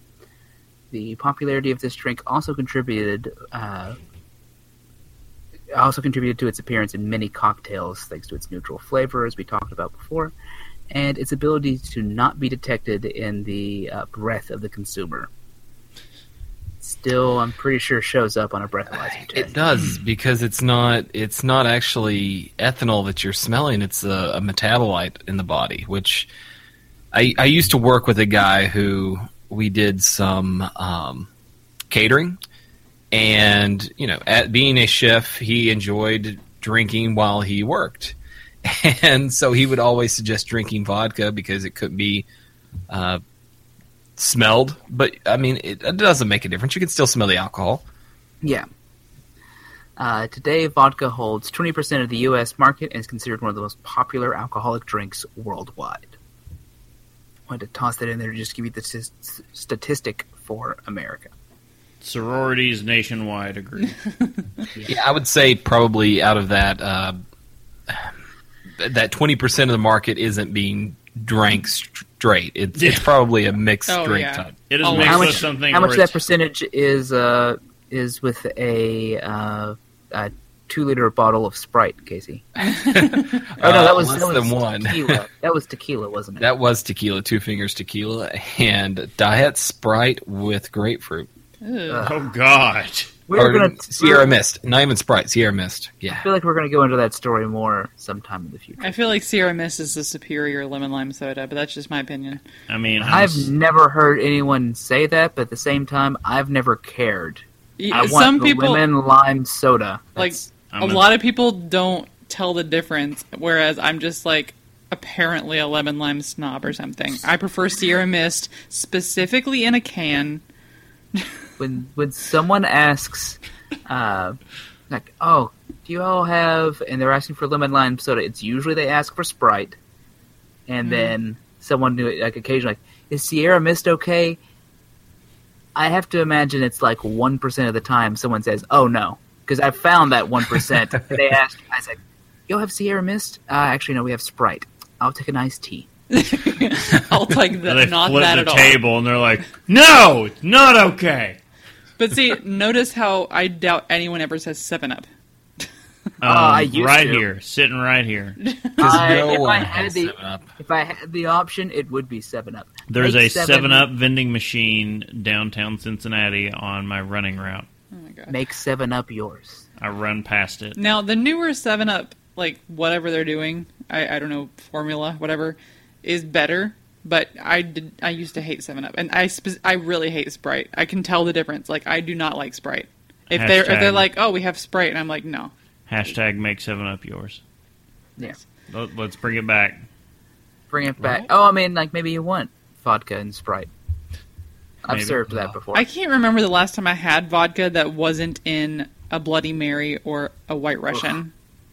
White Russian's acceptable. Bloody Marys, I will not have any of. I didn't order the Bloody Mary. I tried it when we were with his family at um, a restaurant over here called the Gruff, and it was actually quite good. It was like a like what was it noon, and they're, they're like Bloody Marys, and we're like mimosas. It's a good day. So, Breakfast pizza. Yeah. Great day. but it was a, Yeah, it was actually a really really good Bloody Mary, probably the best one I've ever had. that episode of Archer where he he wants to make like white Russians, but he has like Kahlua, uh, no milk. Is it like the Mexican thing or something? Or? it, he ends up calling it a brown Mexican, and when he describes what's in it, I went because he had tequila, and I was like, yeah, no, that's that's that's what I would call it. Checks out. I'm not being a, I'm not being racist. I'm just saying what I've got. Okay, speaking of what you've got, let's talk about how to make vodka. Show me what you've got. If one, show me what you've got. If one were so inclined, vodka is an easy spirit to make. The end result simply comes down to a matter of taste and government regulations. In the Have a U.S., drink. vod- Have a drink does not endorse the, the production of uh, No. vodka in your own personal use. Please make sure to buy it from registered distributors and don't get outlawed. Also, moonshine is the bee's knees. if you are producing your own uh, backyard liquor, we do endorse the fact that you pay taxes on what you are selling. yeah, Let, let's say Oh. you know somebody, and uh, yeah, In the U.S., vodka is classified as a neutral spirit, so distilled or so treated after distillation with charcoal or other materials as to be without distinctive character, aroma, taste, or color by the Bureau of Alcohol, Tobacco, and Firearms. This makes vodka distillation simple in the U.S. because the only variety allowed for is alcohol content. Those who prefer a lower proof, which inherently includes More congeners. congeners. Yes, I was like, uh, and therefore slightly more flavor. Congeners are the um, the other things that are The other in alcohol. Yeah, um, it, it would be. It, I mean, I don't think it would include methanol, but it possibly could. Um, I can't help but think methanol is like, oh yeah, no, meth. um, it's just the other things that are included uh, along with the the esters and the phenols and the Get out. Casey is kicked from the show. Okay, the, the meth comment. I saw the post. Someone had a, like a Pikachu strung out, a picture of it. It said, "When you've been out chasing Pokemon all day just to catch that Pikachu, but you realized you had to catch it in Pike County, so it's addicted to meth." Nah, he'd be addicted to like oxy. But Okay, moving on. moving on. Oh, you do not need a tall column to achieve this result, and could possibly get away with a pot still, which is you know a little less efficient. Those, I feel like this is like almost instructions to how to make Yeah. vodka We do right now. not endorse We you to make do your own again. vodka, but if you did want to know how to do it, if you were to want to make this for your own consumption and not to sell for any financial gain, It doesn't matter. It's still legal, but still. Those who prefer a high proof vodka, as is more common, will find that reflux skills, reflux stills with a higher number of bubble plates, yeah, that word, will accommodate this goal very well. The mash needs only run once through the reflux still, and number of bubble plates the vapors pass through will determine the final proof of the product. Um, for those that are that haven't taken a distillery tour, do it because it's a lot of fun. And most of the distilleries that you're going to see in bourbon country are going to be uh, reflux stills, except for I know that uh, Woodford Reserve for sure is a triple pot still. Yes, that is Yep. like that's their emblem is the triple pot. Yep, because that's a that's a big deal from them. They got their their pot stills, I think, from Ireland actually. They are large too. Yep, that was a great that was a great actually- tour. What's that? That was a really great tour. Sorry if you like. Oh, yeah, oh, I would highly recommend that place to specifically tour. Yeah, definitely. Um, be, and they use the pot still because it allows more flavor from the liquor to be in the final product. Hmm. There are many ways to produce vodka. The most popular vodka is from grains like rye, wheat, and corn. Other options include using potatoes, beets, or molasses. And I kind of I been feel, like wanting. Doug, I feel like Doug Funnie would really love beet vodka. Jesus, out, out, out of the Can we episode. just say I we have had all the Nickelodeon references now, and it's fantastic. Can we just keep this up? We got to work in a Hey Arnold reference somewhere. All right, it's okay, Brittany. I'm going to get in the car. I'm going to pop it behind you before the episode ends. Just going. Yes. There is there is a new Hey Arnold movie coming out. Remember that next year. That messes mm-hmm. me up. I don't remember. Everyone is still tripping up on it, like going, "Are we supposed to pretend like the last fifteen years never happened or This something?" is not okay. It's not okay. or is Maybe, this movie maybe going to Maybe pick? it's still set at the same time. I say this movie going to pick up, and it's still the late '90s because I'm okay with that. Or is Hey Arnold like in a dead end job where he does nothing but have to deal with sexual harassment all day? No, I want. Can we just make a movie about like like I I need to see Gerald in a banana costume. I need to set, see them on the train. Like w- no, I'm not a fan. The banana and strawberry, they were the fruits. Oh, that's right. Okay. Yeah, I was like, what? What banana? Oh, never you, mind. you you think about it. Other Anyway, options vodka. include other options include using potatoes, beets, or molasses. If using rye or wheat, first the grain must be mixed into the water and then heated to create a wort. We've talked about this in the brewing process before. Wort, wort, wort. Wort, wort, wort. The heat breaks down the starches into fermentable sugars, which escape the grain and move into the water. Next, Which oh, but um, one thing that they don't mention here, it says the heat. It's not just the heat that breaks it down. It's also, as we had talked about before in the brewing episode, it's the enzymes that are actually in those grains to begin with, the alpha amylase and uh, beta amylase that break those starches down into sugars. Oh, okay. Next, the wort is drained, and the ensuing liquid becomes the ferment for vodka, also known as the wash. For potatoes, the procedure is the same. Just mash the potato, mm, Mashed potatoes. mashed alcoholic potatoes. oh, Mash the potatoes to facilitate the heating and conversion of the starches. I've And if had, you were- I've had mashed alcoholic potatoes. Instead of using water, we poured beer into it. Mm. It was delicious. It sounds it, actually. What Sounds kind of beer? Really good, what kind of beer? No, like, um, I think that one we used New Belgium. Oh, really? Like I was, I had like a, s- a twelve pack. We were just using for some cooking beer. Oh, I was just you had me thinking about it. and I was like, oh man, you put some uh, oatmeal stout on that. Oh, whoa! Yeah, All right, we're gonna have a we're gonna have to have a cooking episode Right. sometime. cooking with beer for sure.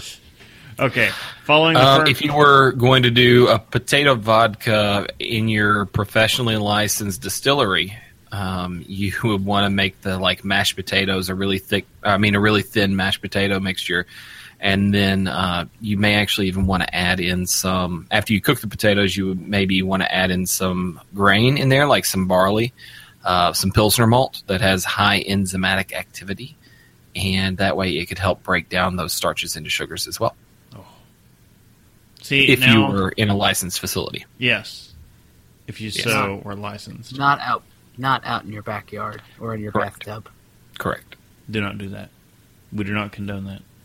Following the fermentation process, the wash is put into the still and is run once through a reflux and at least twice through a pot still. As I mentioned hear above, reflux and like I can just feel it in my chest. As mentioned above, the more bubble plates closed off in the reflux still, the higher the proof and the less the flavor. Also, some people might choose to filter the vodka through charcoal. Pretty much everyone does, which adds a slightly smoky flavor, but also gives vodka its crisp taste it is known for. Finally, So, charcoal and activated activated carbon and charcoal a little bit different. The smoky flavor most most don't actually go through charcoal; they go through activated carbon, right? like uh, like a Brita water filter, um, Right. which will drip out any flavor. But if you're actually sending it through uh, we talked about this earlier, Chris. Yeah. With the um, the, the not Kingsford instant light or whatever. Yeah, Uh, no, not a you- briquette. You can't But- go buy a bottle of Tavarsky and a bag of Kingsford and get top shelf vodka out of it. So what you're telling me is I could I could take vodka and pour it through a Brita filter. Yes, You know. that is actually what we're telling you. You could do. You could go buy a plastic dr- plastic jug of Travarsky and dump it through a. Again, not not not that we're condoning this. not that we're condoning Oh, you actually this. could do this. Oh yeah, that would be This good. is this is legal. You just dump that jug through there, and every time you filter it through, it is going to improve the purity of that vodka. And you pour it through three, four times, you're going to have close to a top shelf vodka coming out. Yeah, Can- I mean can that's we take pretty a much. sec- Can me take a second and explain when Tito's became a higher shelf vodka? Yeah. Like- So First of all, if you're going to name your vodka, don't call it Tito's. Like that's that's, Um, that's the worst like branding name I can think of for vodka. You know what I hear when I hear vodka? Russian sounding names or things that make me think of the cold. So Tito's was one of those vodka companies that started out as a small batch, you know, really tiny, doing it in like, you know, microbrewery, even smaller than microbrewery size. But they've really like they started out in 16 gallon pot stills on on like one little guy's garage basically. And now they are exploding. So they're on a 26 acre operation doing 80 850,000 cases a year. And that's uh, that they, they've grown 46% in uh, basically 5 years. Yeah, They're- no, like, people people would come up to me a lot and go like, "Y'all have Tito's vodka?" No, no, we don't. Why not? Yeah. Because like it's one in every five hundred, but still, they're like so i mean they're they're they try to pretend that they're small even though they're, they're this huge multinational company right. Anyway. um, yeah okay, mean, meanwhile, back at the topic. back at the topic, we'll close this off. Finally, the spirit will need to be cut since the spirit is distilled at a high proof, usually around 190 proof or 95% alcohol. Needs to be cut down to your preferred taste. Most vodkas are cut to 80 proof or 40% alcohol. It needs uh, vodkas tend to be clear and are not aged in barrels. Naturally, there are exceptions, and you will find a few distilleries abroad who will flavor and age their vodkas, which resemble Oh my god, that sounds amazing. which resembles more of brandy, and this is not an option in the U.S. I don't care what it's more of. I want it. All right, someone find me where this is at. Probably France. France will probably get get me hooked up with this. It says brandy. They're Right. the alcoholics that came up with that. All right, Uh, so that'll that'll do you on how to make it. But I believe we have, as listed notes, listicles. yes so uh, you know Do I need to getting that turn and- clickbait do I need to turn and cough with this? Whichever one you want Um, to start with first, but yeah. so not only when you talk about when you talk about what you're putting into what you're mashing what ingredients you're using to make your vodka I'm mashing potatoes. you can And use I'm Eat potatoes the, and then I'm gonna eat the leftovers.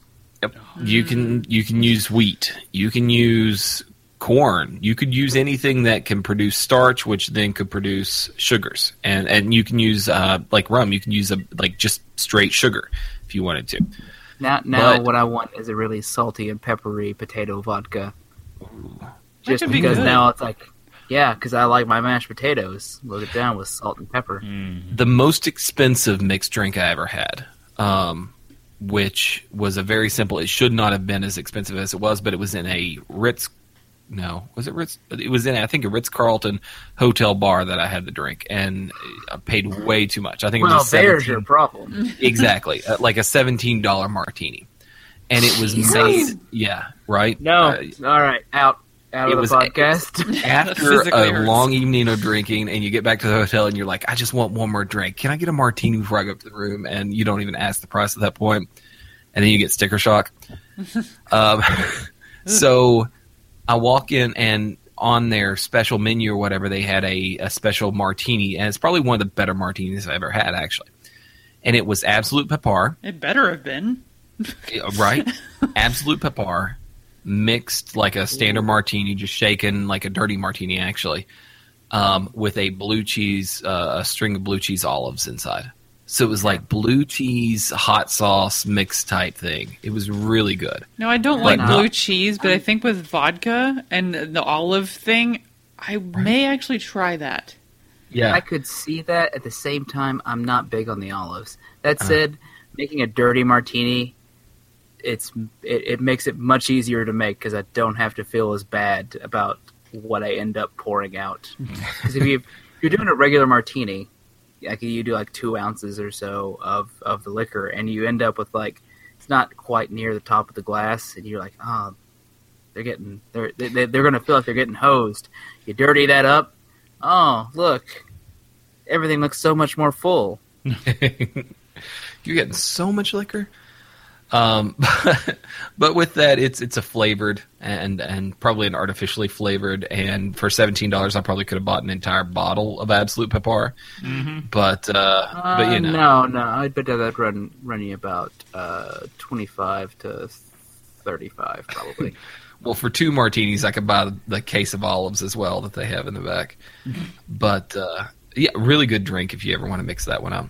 But anyways, on the on the brewing side of things, a lot of craft brewers are getting into making distilled spirits, which includes vodka because it's the easiest of all the spirits to make. Um, Right. There's no aging that you have to do. It, it, as soon as you are ready, you can make. If you have a beer that has too much bitterness or it doesn't match your um, doesn't match your taste taste panel correctly, then you can just send it over to the distilling side, and they can take that beer and and turn it into a vodka with no flavors whatsoever in it after they distill it a couple times. Hmm. So here's here's like the the eight breweries um, as of uh, last month, the eight big breweries that are also distilling spirits. And number one from uh, Kinston, North Carolina, was Mother Earth Brewing Company. Is that number one or is that number eight? I don't know. What Okay, let's going. go eight. I'll, I'll say that's eight at this point. We'll, we'll, it's a It's a countdown. we'll do- there's no really, Like, there's no look- real, Listicles typically go in ascending order. So there's no numbers beside of them, but we'll say we'll say it's number eight. I've never heard of this one, but I love their like their um art. I guess Uh, the label I- looks pretty great. I have been staring at this picture for a solid five minutes. I just realized it's a woman's face. Oh yeah, it is. I was looking at it for the first while, thinking Good it was call. a mustache. Like, yeah, no, I thought it was like some weird, like mustachy, hairy kind of thing. I was like, maybe there's a fish in there somewhere. What am I looking at? And I finally could see the face next, thanks to the negative space and all that. And I was like, oh. I still don't see it actually. So uh, currently they're bottling a gin and they're trying to tackle whiskey, but not necessarily. They just say it's whiskey. It doesn't say it's bourbon. So yeah, well, you know, they need the corn mash amount and and they need years. to uh, yeah if they're using a uh, barley base 50 51 percent barley instead of corn. Yeah. Um, definitely not there. Oh, and that's that's what it is. I always get that backwards. And they need warehouse Wow. space in Kentucky, and they need the water. oh no, filtered- actually that one's not necessarily a national. It's, Um, it's not a No, no, it national requirement, but It it's, it's a personal requirement. It is. It has to be filtered through Kentucky's natural limestone shelf, or it is not valid as bourbon. Some places at least recognize that. Take I mean, that just saying. to the grave. Look, I I personally agree with you, but Technically, yes. Note that's why bourbon was originally all from Kentucky because of our fine limestone shelf. Which I found I out in one of our podcasts that we have a fine limestone shelf. It is apparently very fine for filtering water. Very fine. All right, so what's All what's next on this list? So moving on. Next is uh, whiskey. Uh, well, not a whiskey necessarily, but a uh, brewery that I have actually had. uh, love their beers from up in Michigan. It's New Holland Brewing Company. Oh yeah, I'm so They excited do. about this one. They do all kinds of uh, distilled products. Um, I mean, some of their beer is strong enough to be liquor. It's getting up there, Yeah. right? And like they have so many. So there's on the link the links on these article on this article. Oh my gosh, I'm actually drunk. Sorry. Uh, the the links on this particular article take you directly to the spirits um, section, I guess, of these breweries' websites. And um, the uh, we were kind of going over this a little bit before the show. The craziness of how many New Holland and actually another one down on the list has I just I I was like I didn't even know they made these.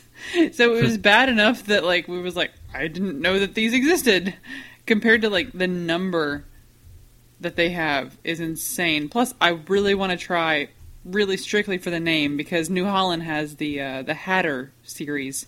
Yeah. Um the White Hatter, the God, good lord, there's like a billion.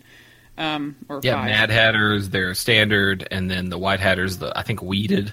White Uh, Hatter, Black Hatter, Red Hatter. It- yeah, there's like a series of them. So they have um, in the spirits the Hatter Royale, which is a hopped whiskey. Mm. Which I want a Hatter fantastic. Royale with cheese. Yeah. Some So of that So- serious gourmet.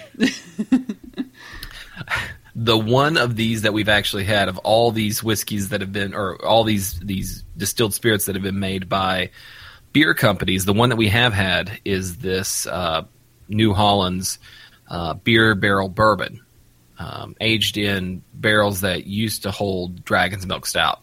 It Uh, what is- you mean we? I don't. Have you not had this? Was it just Chris and me that had this? we had it at his house. Uh, Yeah, when no, that might have been just That you was guys. during When the we movie draft, drafted- so you need to have some of this. It was during the Yeah, movie no. draft. you like, still have guys that don't- bottle, right? you- like you still have some. Oh, I've got a half a bottle left still. I have, I don't Oh, touch yeah. that unless it's like special That- occasions. Yeah. Yeah, no, no, was it's it's fine. You guys hate me. It's cool. Uh, It- it's One of really the- good though. um, next up is Ballast Point Brewing Company, which is uh, based out We- of California, of course. That's what they actually because like they you know they've got like gins and vodkas Oh. and rums all from from this place. Yeah. So um, whiskey. we mentioned the Hatter stuff, but like the whiskey's the one that you guys have had. Yeah. Uh, Oh yeah, out of New Holland. Yeah, Yeah. they definitely have a vodka, and it was Duchess. Duchess. Duchess. their their gin is called Knickerbocker, and they have a brown gin. Uh, yeah. Barrel aged I'm gin. that in that picture, and I'm like, I don't normally like gin, but you barrel aged something. You're gonna make a Kentuckian very interested in it really quick. Well, and and you know Mm-hmm. you're you already trust the brand, so you're just like, oh, Dump it in white mm. oak, and we're instantly I interested. I don't know who who was it that made Pilgrim's Dole. That was them. Yes. That was them. Oh, was it? I semi trust the brand. oh, whatever. whatever. I, I just I was right. this article was so surprising to me because I didn't realize I'm like, oh yeah, oh look, breweries are making spirits. I guess I didn't realize the extent of it. It gets Like- crazy later on. Like but looking through this, I was like, holy crap. Yep.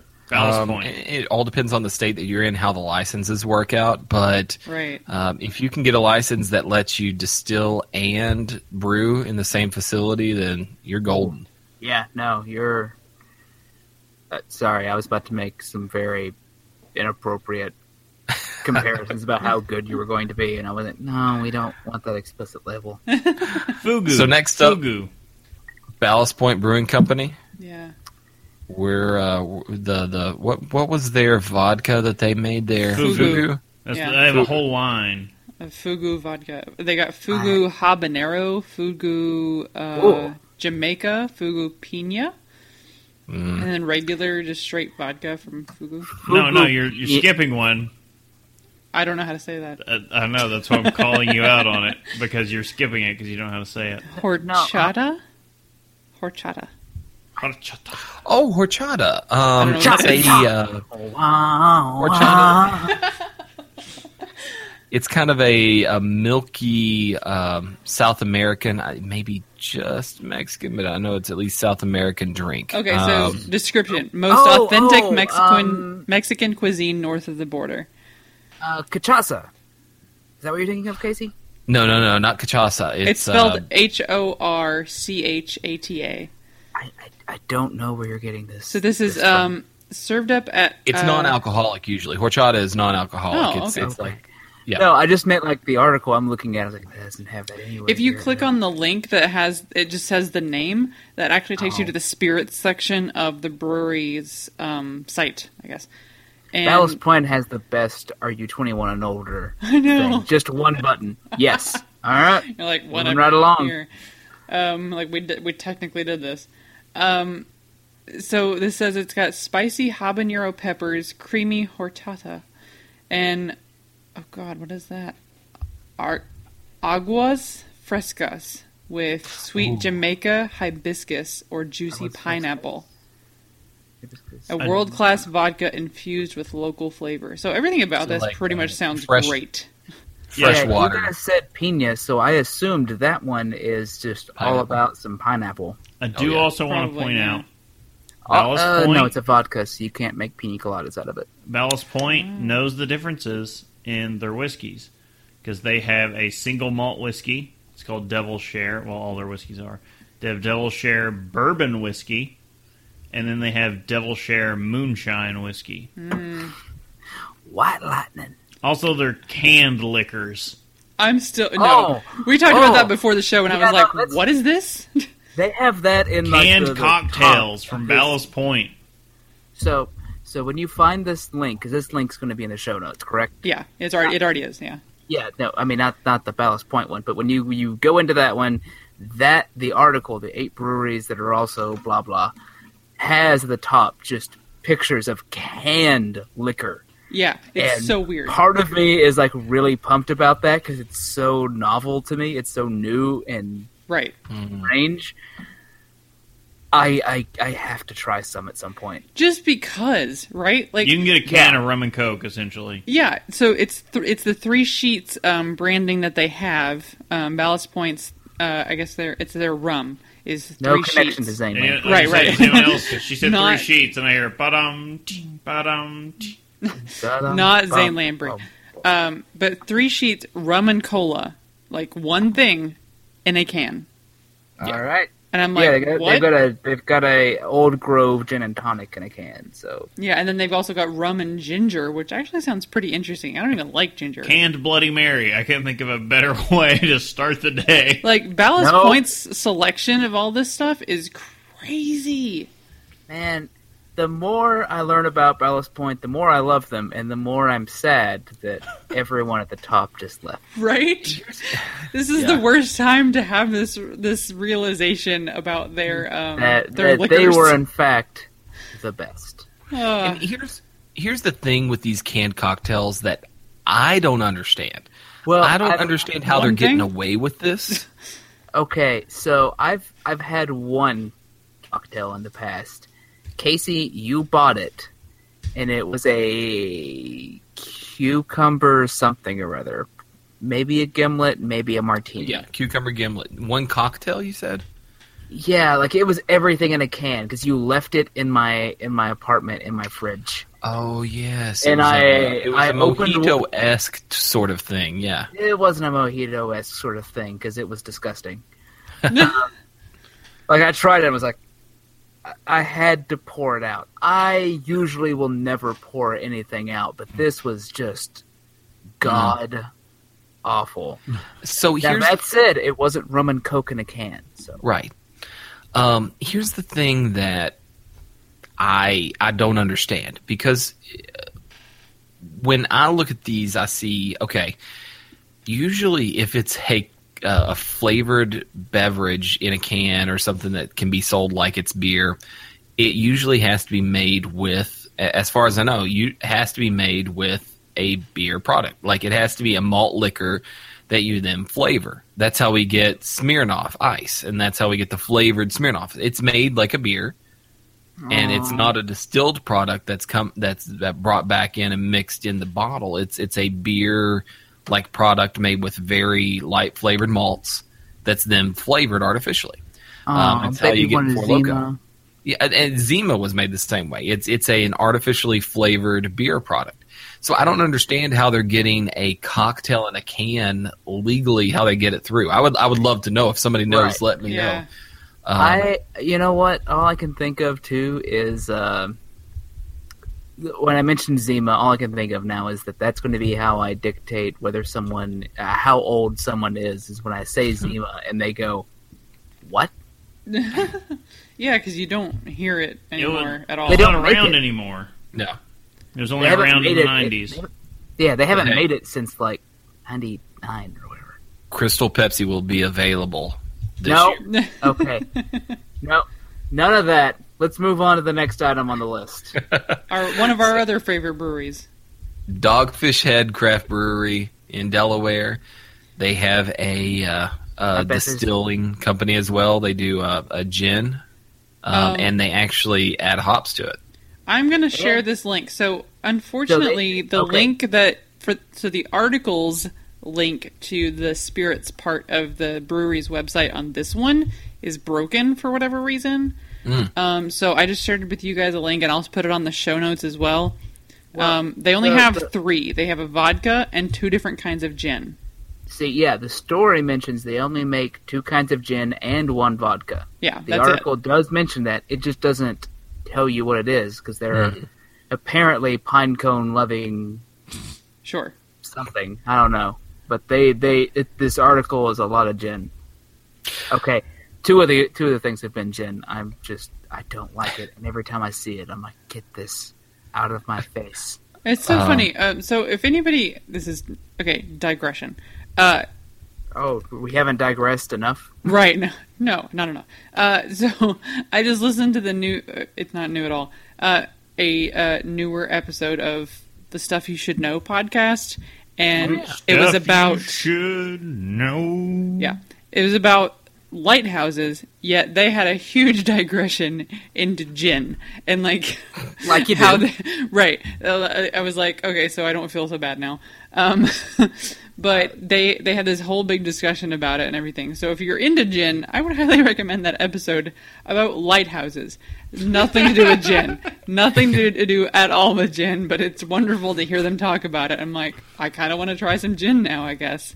You, So anyway, Brittany, how So- much do you how much do you want to take like some like pine sol and spray it on your tongue? I've had okay. Well, you know what? What got me motivated is when we tried MadTree's um, juniper uh, Not the beer. same thing. It's not, but gin is super heavy juniper. I mean, obviously, Sa- Sati and Sati and Jin, while sharing similar characteristics, yeah. not not even quite. In I've had gin, but literally the only time I've had it in my life was mixed with a lemon lime soda of some kind. Like I don't even know. I'm assuming it was mixed with like Sierra Mist or Sprite or something. I That's a don't even remember. Like it with.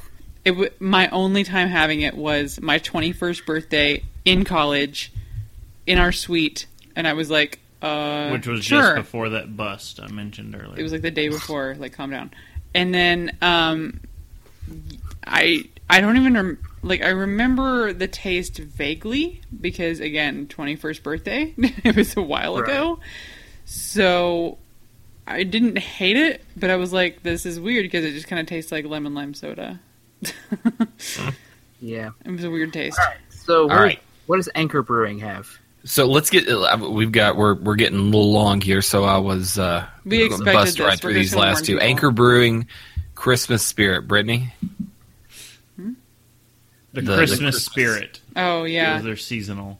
That looked wonderful. Um, I don't know. Did they have a vodka though? I didn't. Uh, I didn't jump through their website, so I don't know. Well, the Christmas spirit. Oh no. Okay. The thing about Anchor was though that they have so many any and everything you want. spirits. like Anchor They- is apparently all about getting you riggedy riggedy wrecked, son. basically they have. So they have absinthe, They have five They have different absinthe. cognac. They have bitters. They have gin. They have liqueurs. They have uh, rum, tequila, vermouth. Like it's insane. Like No, it needs to be stated.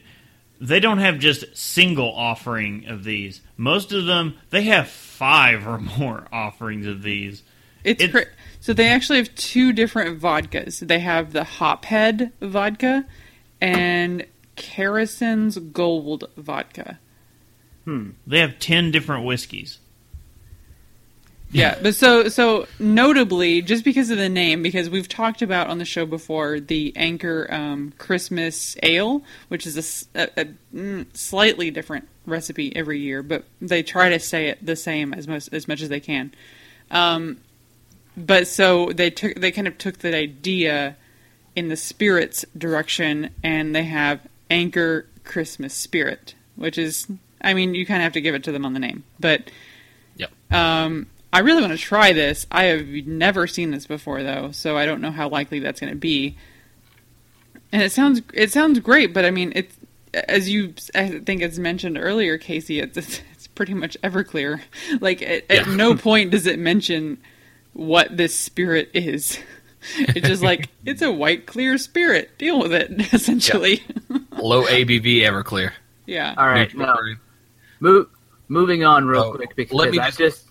Oh, go ahead. Oh, I was just going to say let me bust on through these because we're better. Oh yeah, Oh, 'cause- yeah, no, yeah. Yeah, yeah, Because yeah. the next thing is is is Rogue, and they're all about like Oh, the, yeah. the, the article talks about their their whiskey, whatever, Yeah. and they've got like their they say try their their voodoo maple bacon vodka. So that's a vodka for sure that I want to get into a flavored vodka. But- at least. I'm not saying Uh, when we go west we're going to be scoring as much of this as we can. No, Yeah. okay, We're rum So- runners. That's the thing that's going to happen. yeah, no, you're Smokey and the Bandit. um, It's up to you So- all to decide who's who. well, Smokey was the guy. Anyway, um, Rogue has their their cocktail thing as well, and they're their single malt vodka sour they have here.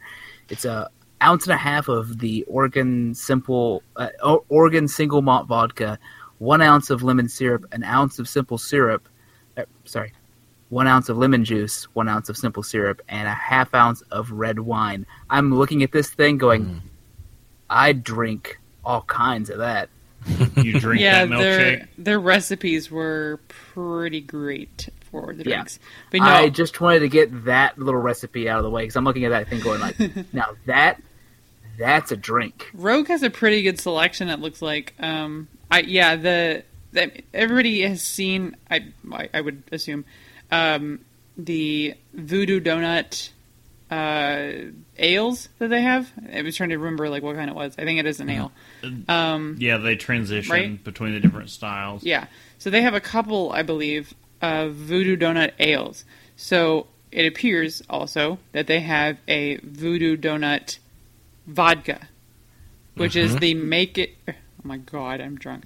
The bacon maple vodka. The naked bacon. I mean, Could go either way. name. It's That's fine. nitrate free bacon. Right.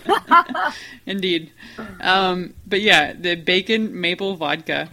And uh, also, the label looks kind of awesome.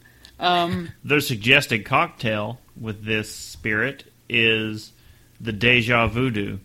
Okay. Um, but no, that looks great, and I really want to grab a bottle of that when we're out there. for sure. Voodoo Uh, I'll gosh, that give you looks all some cash to pick me one up as well because I want that. Voodoo bacon maple vodka with coffee liqueur, pure maple syrup, milk or cream. That sounds Mm. great. Sounds sounds pretty good. It's right That's alley. that's a bit of the hair of the dog right there. And Yeah. this is this is the beauty of vodka. You can mix it with all of this stuff, and it is wonderful. I'm sure. Yeah. There's no. I It, mean, it nothing takes about the this. sounds flavors really well. Yeah. So what's Ugh. next on this list? Uh, just running through these twisted manzanita, which uh, I think manzana is apple, so that may be little apple, twisted little apple, Ales and Spirits. They, Okay. Yeah, they make. It doesn't say on the list, but they make a uh, uh, a orange vodka made with fresh oranges. Oh. Nice. And then uh, last on the list is the Depot Craft Brewery and Distillery. So, after running through those, a big list that I did want to get to. Um, not really a list, actually, but the awards from the World Spirits Competition, which uh, pretty high honors. I did want to go through the flavor vodkas and the standard vodkas, the top awards. And it's kind of funny that we keep seeing pineapple because New Amsterdam pineapple vodka, a fairly inexpensive vodka at that, took the platinum award. Ciroc pineapple vodka took the gold award. Um, and then with uh, along with the sort of the same yellow flavors, the Deep Eddy lemon vodka. Well, pineapples yellow and lemons are yellow. I know, but Um, like I, I hear just yellow, and I'm like, nope, not okay. not like my journalism. Uh, Deep Eddy lemon vodka, and uh, with the silver award, and then bronze was Ozone blood orange vodka. But I guess the as far as vodkas go, um, it's the what you what you put out there is the the standard the the very basic vodka is really where everybody looks because you can add flavors to whatever but the basic Right. vodka shows your skill um, so the best of show was the platinum uh, level vodka with uh, spiritual vodka from New Zealand Hmm. then gold was Bever Beverin vodka from the U.S. And then silver, which is the vodka that I normally purchase, Russian Standard. It got the silver silver award. Uh, Russian Standard Gold, and then Mainstay 54 got the bronze award for that one. That makes Now- that all makes sense to me for some reason. I'm We're like, number sure, two. yeah. We're number two. Two. I would trust a Russian vodka above any of these. Yeah. I think. Dirty Uh, mommy. well, not necessarily to go through the entire list, but something we can include if you want to go through the list.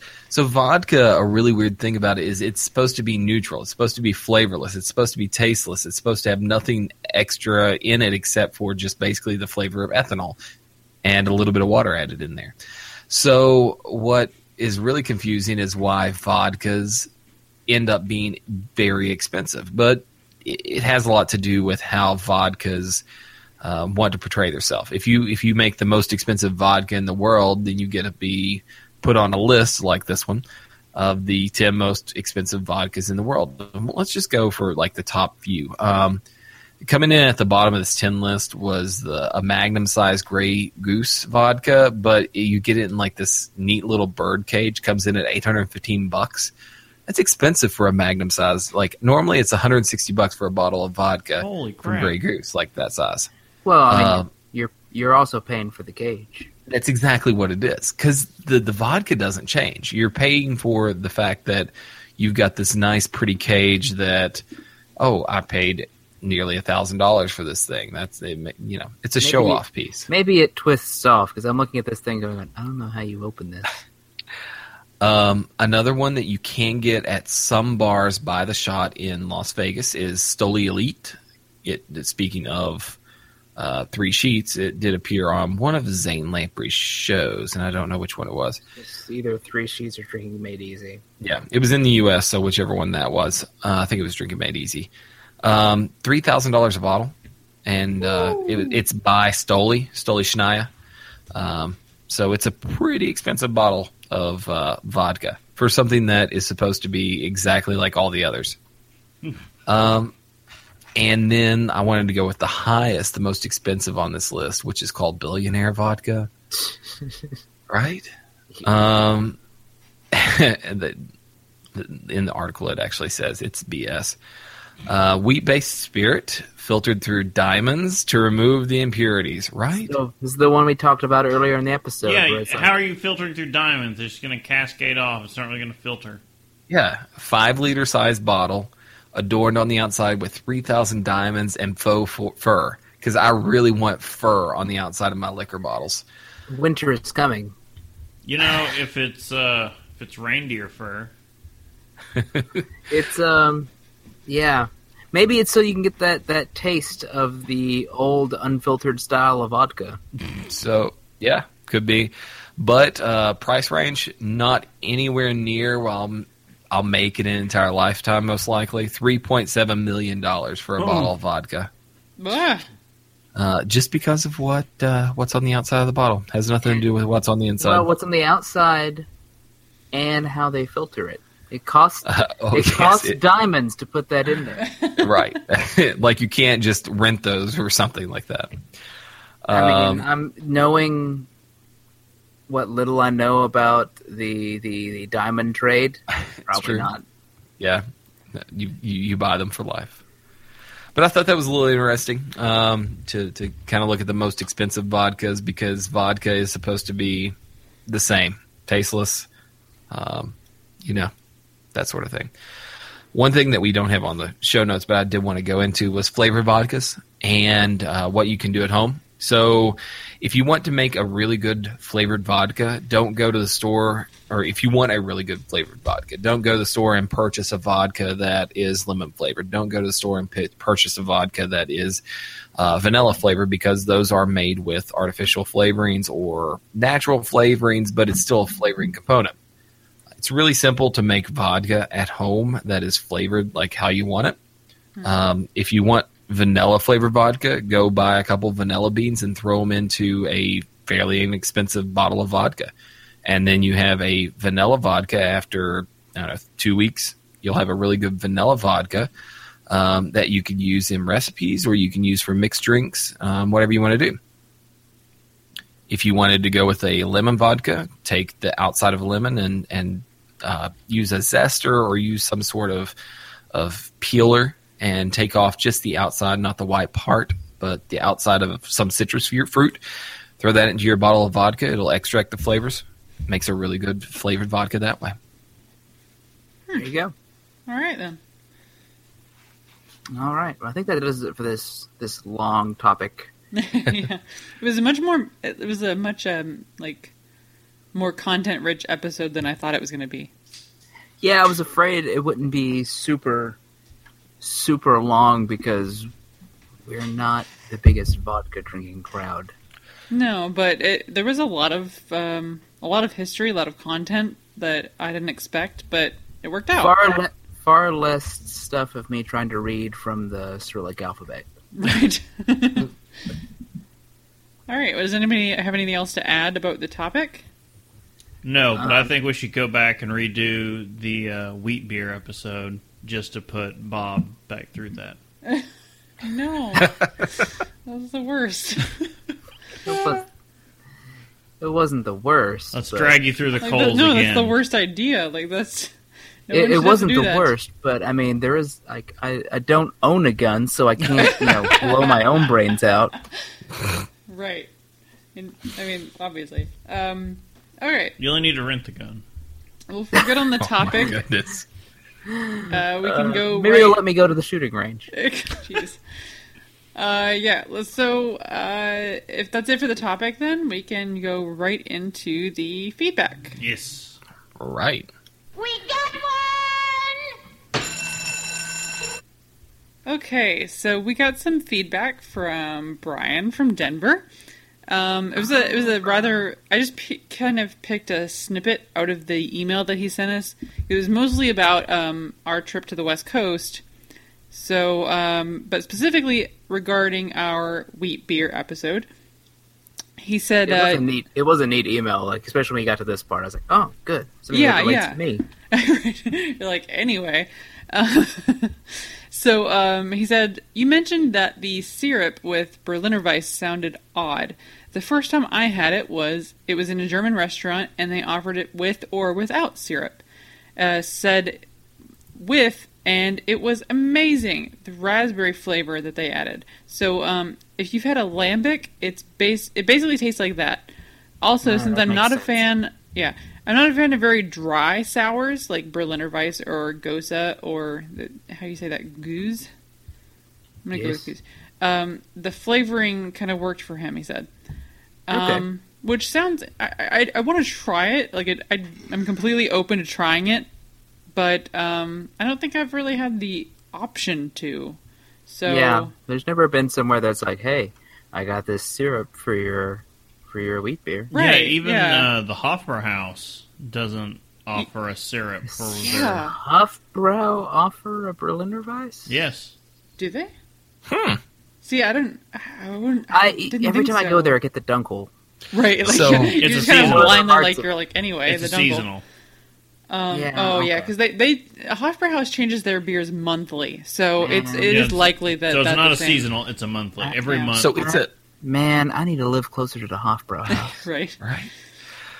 Um, with a Berliner Weiss, it is technically a sour, but you could make it in the kettle so you don't actually have bacteria floating around your brewery. So that wouldn't surprise me if that was the only sour they did was the Berliner Weiss. Right, and and you know, the that one definitely has the German German roots.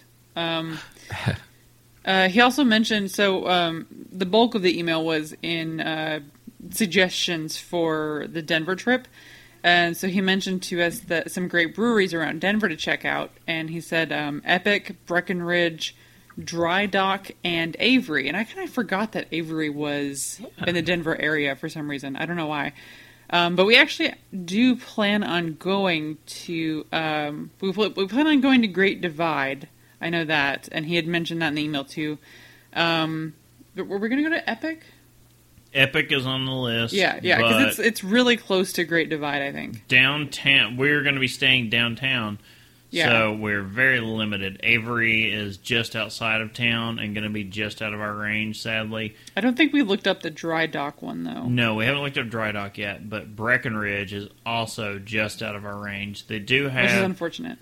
Uh, I do remember. I think they have a tap room or something right downtown that maybe. Because I mean, try. how great would it be to get some some MVP like practically straight from the? Yeah. Mhm. Um. What when since it, the whole trip for us is a uh, is a road trip.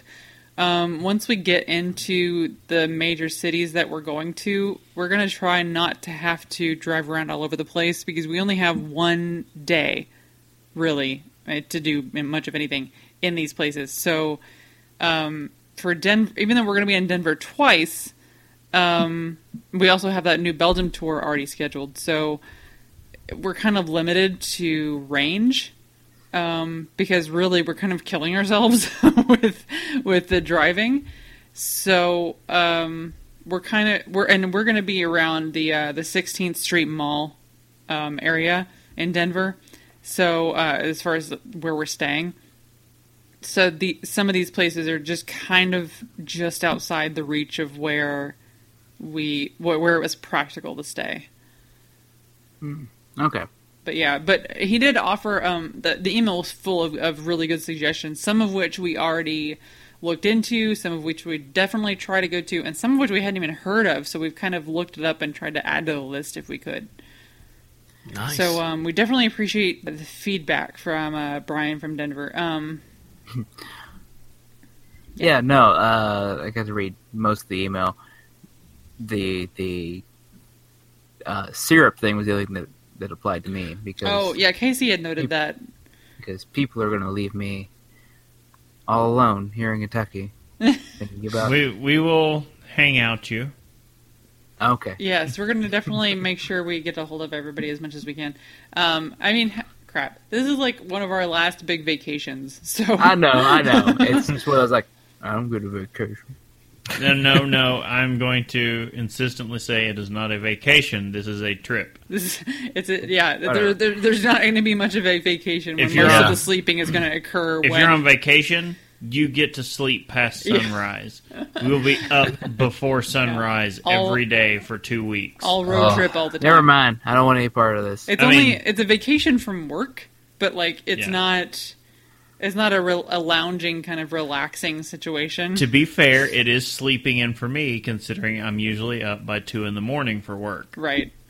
okay. Um, but yeah, So- but it, it's the, it's the last big vacation we have before babies, and then we'll have we'll still have Nerdtacular at least that we'll all be going to. So Right. that's something to look forward to. So what's Yep. the name of this syrup? Oh, Woodruff. Yeah, it's a uh, an herbally type green syrup that's usually flavored with the Berliner Weiss. So between that and what uh, Brian had, which was the raspberry syrup, those are the two most common syrups for the Berliner Weiss. It hmm. was a raspberry Berliner You're Weiss. just waiting, were you? Just- You knew it was coming. That meant it's time to transition into the next bit. Drink with me, friend. And indeed, we There we go. have.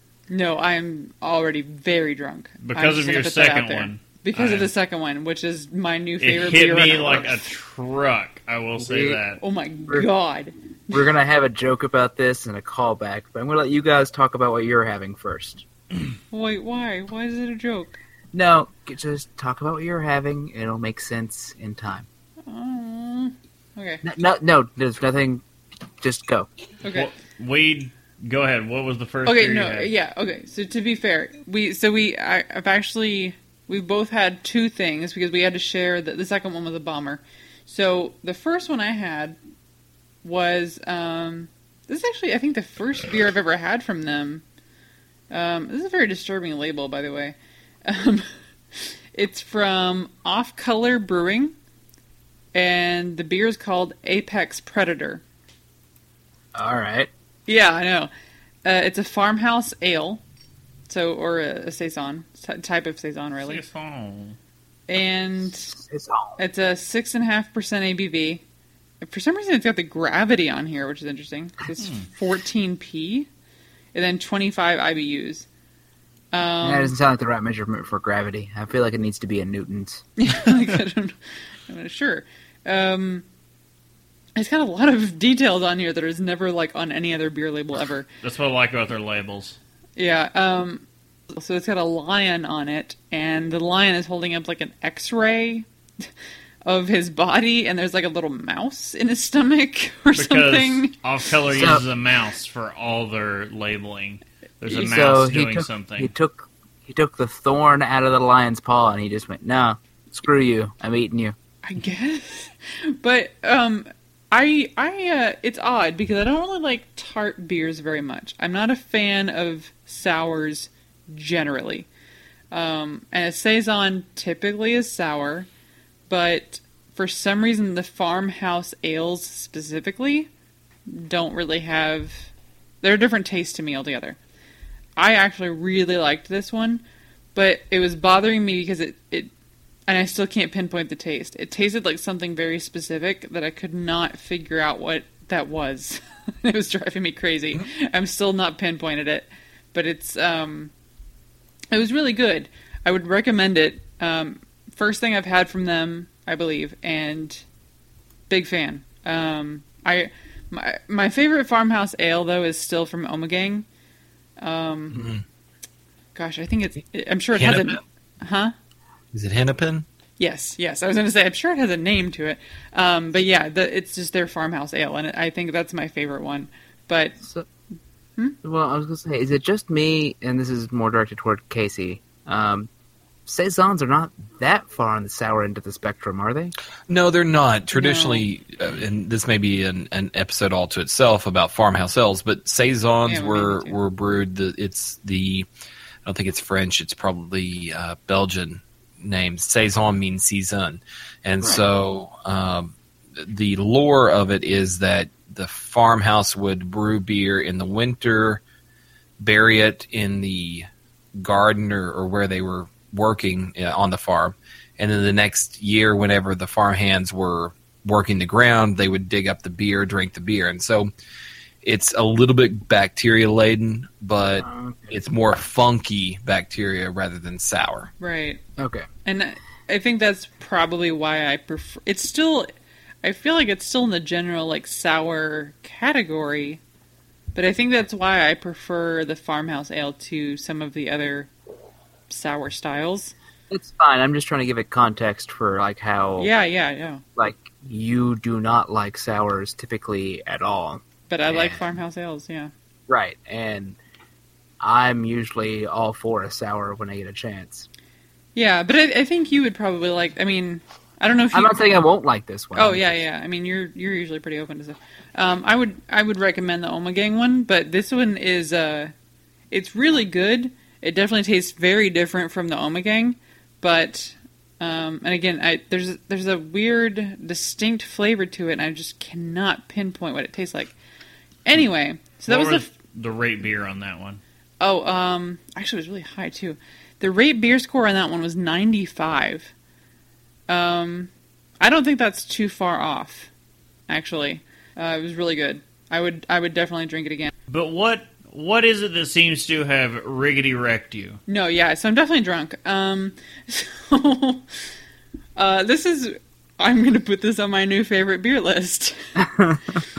so this is the one we had to split because it's, um, you know, one of the bigger bottles. And I only could bring myself to buy two bottles, and one will be cellared. There's another bottle. One's one's aging for the next ninety years. I know. Guess. Go ahead and Can we guess. not?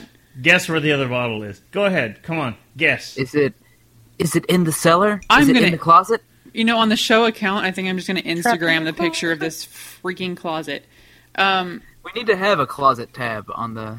I know. You can't see the uh, cases of beer laying in the floor It's though, so because I've now discovered a insane. place where they're like, "Oh yeah, thirteen dollars a case," and then it's like not bad beer, and it's beer that's not past its date, and We have it's a beer legitimate that can be problem. cellared. So it's like, oh, it doesn't matter. Okay, so anyway, so we're both drinking this one, and I'll, I'll let him get into the, his like his first one or whatever. But um, no, this is amazing. This is definitely amazing. It is a collaboration beer that I've always wanted to try from Stone and Wil Wheaton. it was not specifically Wil Wheaton. It also has uh, Drew Curtis and Greg Koch. Yeah, So- so, Woodstock, It is Woot Stout. Yes. Woot Stout. That is. Sorry. Farking Stone Farking Wheaton Woot Stout. Uh, it is a, a Star Wars themed uh, label.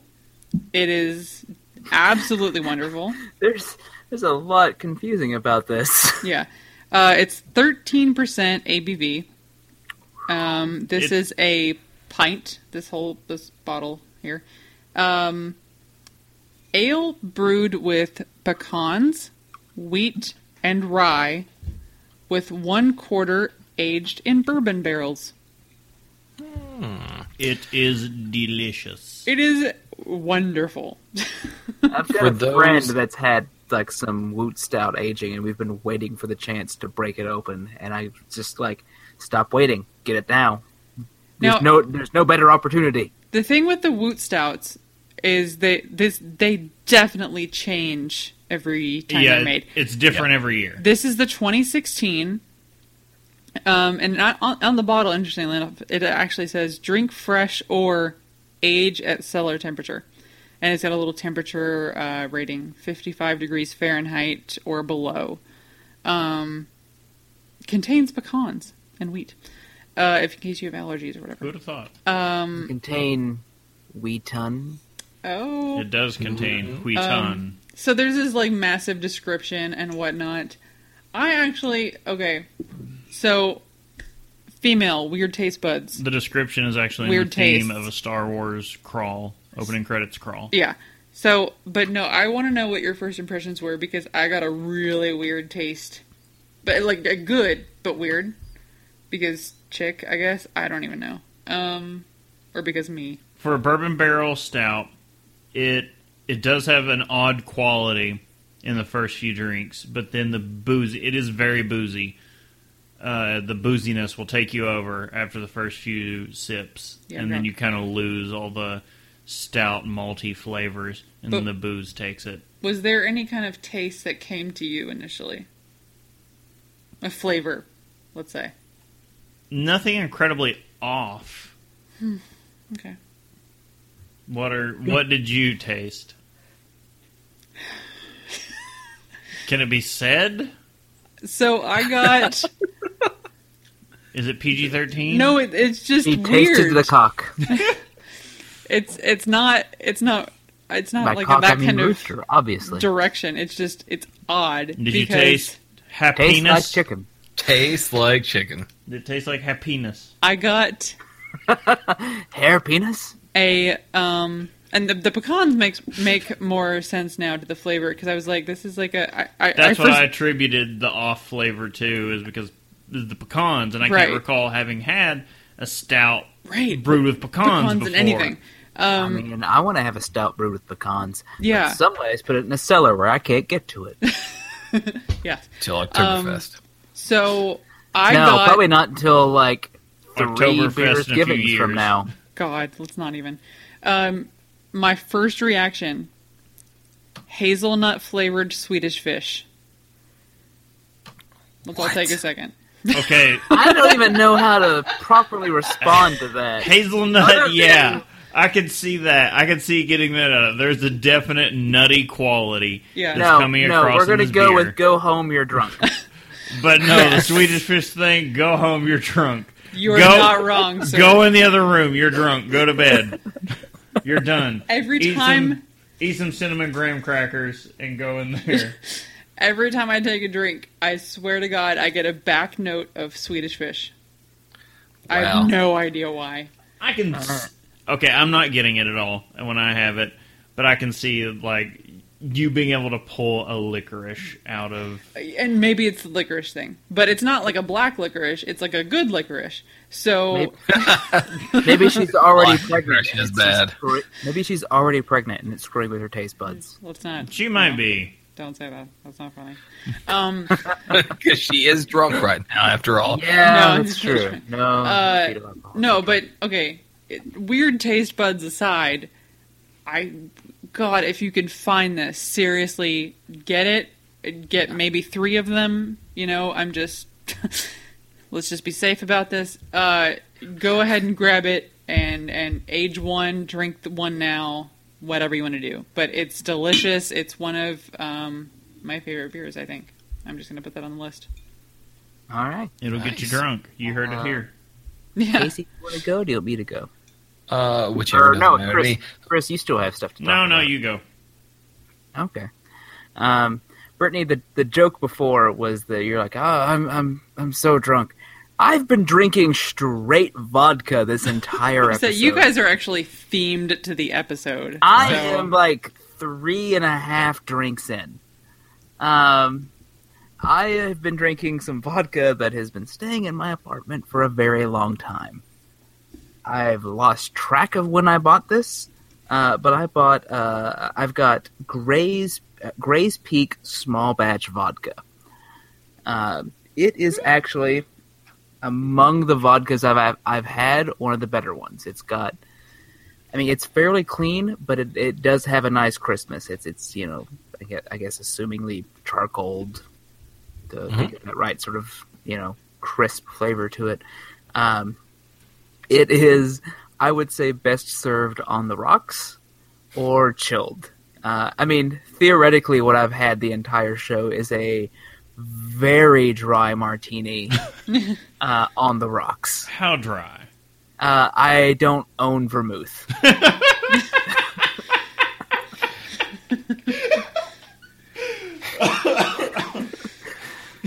So that's that's on the lower side, right? Yeah, yeah, a little bit. I like that response. How dry? There was no I don't involved. even own vermouth. That wasn't the thing where what was it? What is it that you like look You at the picture the, you of get the the guy? picture of the man who invented invented vermouth and stir it while you look at a picture of him. I didn't quite go that far, uh, but but no, it's it's been enjoyable. But if you're wondering why, by the end of the episode, like we're rambling and I'm just just not helping at all, and try, I'm drunk. Oh yeah, Uh, I'm I'm far gone, guys, and it's been it's been a ride. why we're long. right there with Very you. nice. Ground control to me. Major Tom. Oh, Chris, what are you doing? What are Okay, you on tonight? everyone already knows what my chaser was. The uh, The whooped up. the Woot Stout, which there's no creeping up on you. It doesn't hit you on the tongue, but yeah, Oh, it God, it yeah. just it just jumps up and hits you in the face. It's like, nah, you're Suddenly, drunk. it's Suddenly drunk. Uh, no, I started off with Oh. a A wild a wild woot stout appeared. It uses get your riggedy wrecked. It's super effective. it is super effective. not wrong at all. I started with Lake Erie Monster from Great Lakes Brewing Company, mainly because of the label. It's amazing because it's got a big like hydro creature coming out of Lake Erie. I'm always kind. I'm always a, a general fan of Great Lakes Brewing. Yeah, Yeah, yeah. I've never had a bad thing from them, and their blackout stout, one of the best non-variant stouts you can have. Just if you want a great stout, bam, right there. But uh, this is an Imperial Indian India Pale Ale at nine point one percent. Oh, So I I chased a nine point one with a thirteen. you started off worse than I did.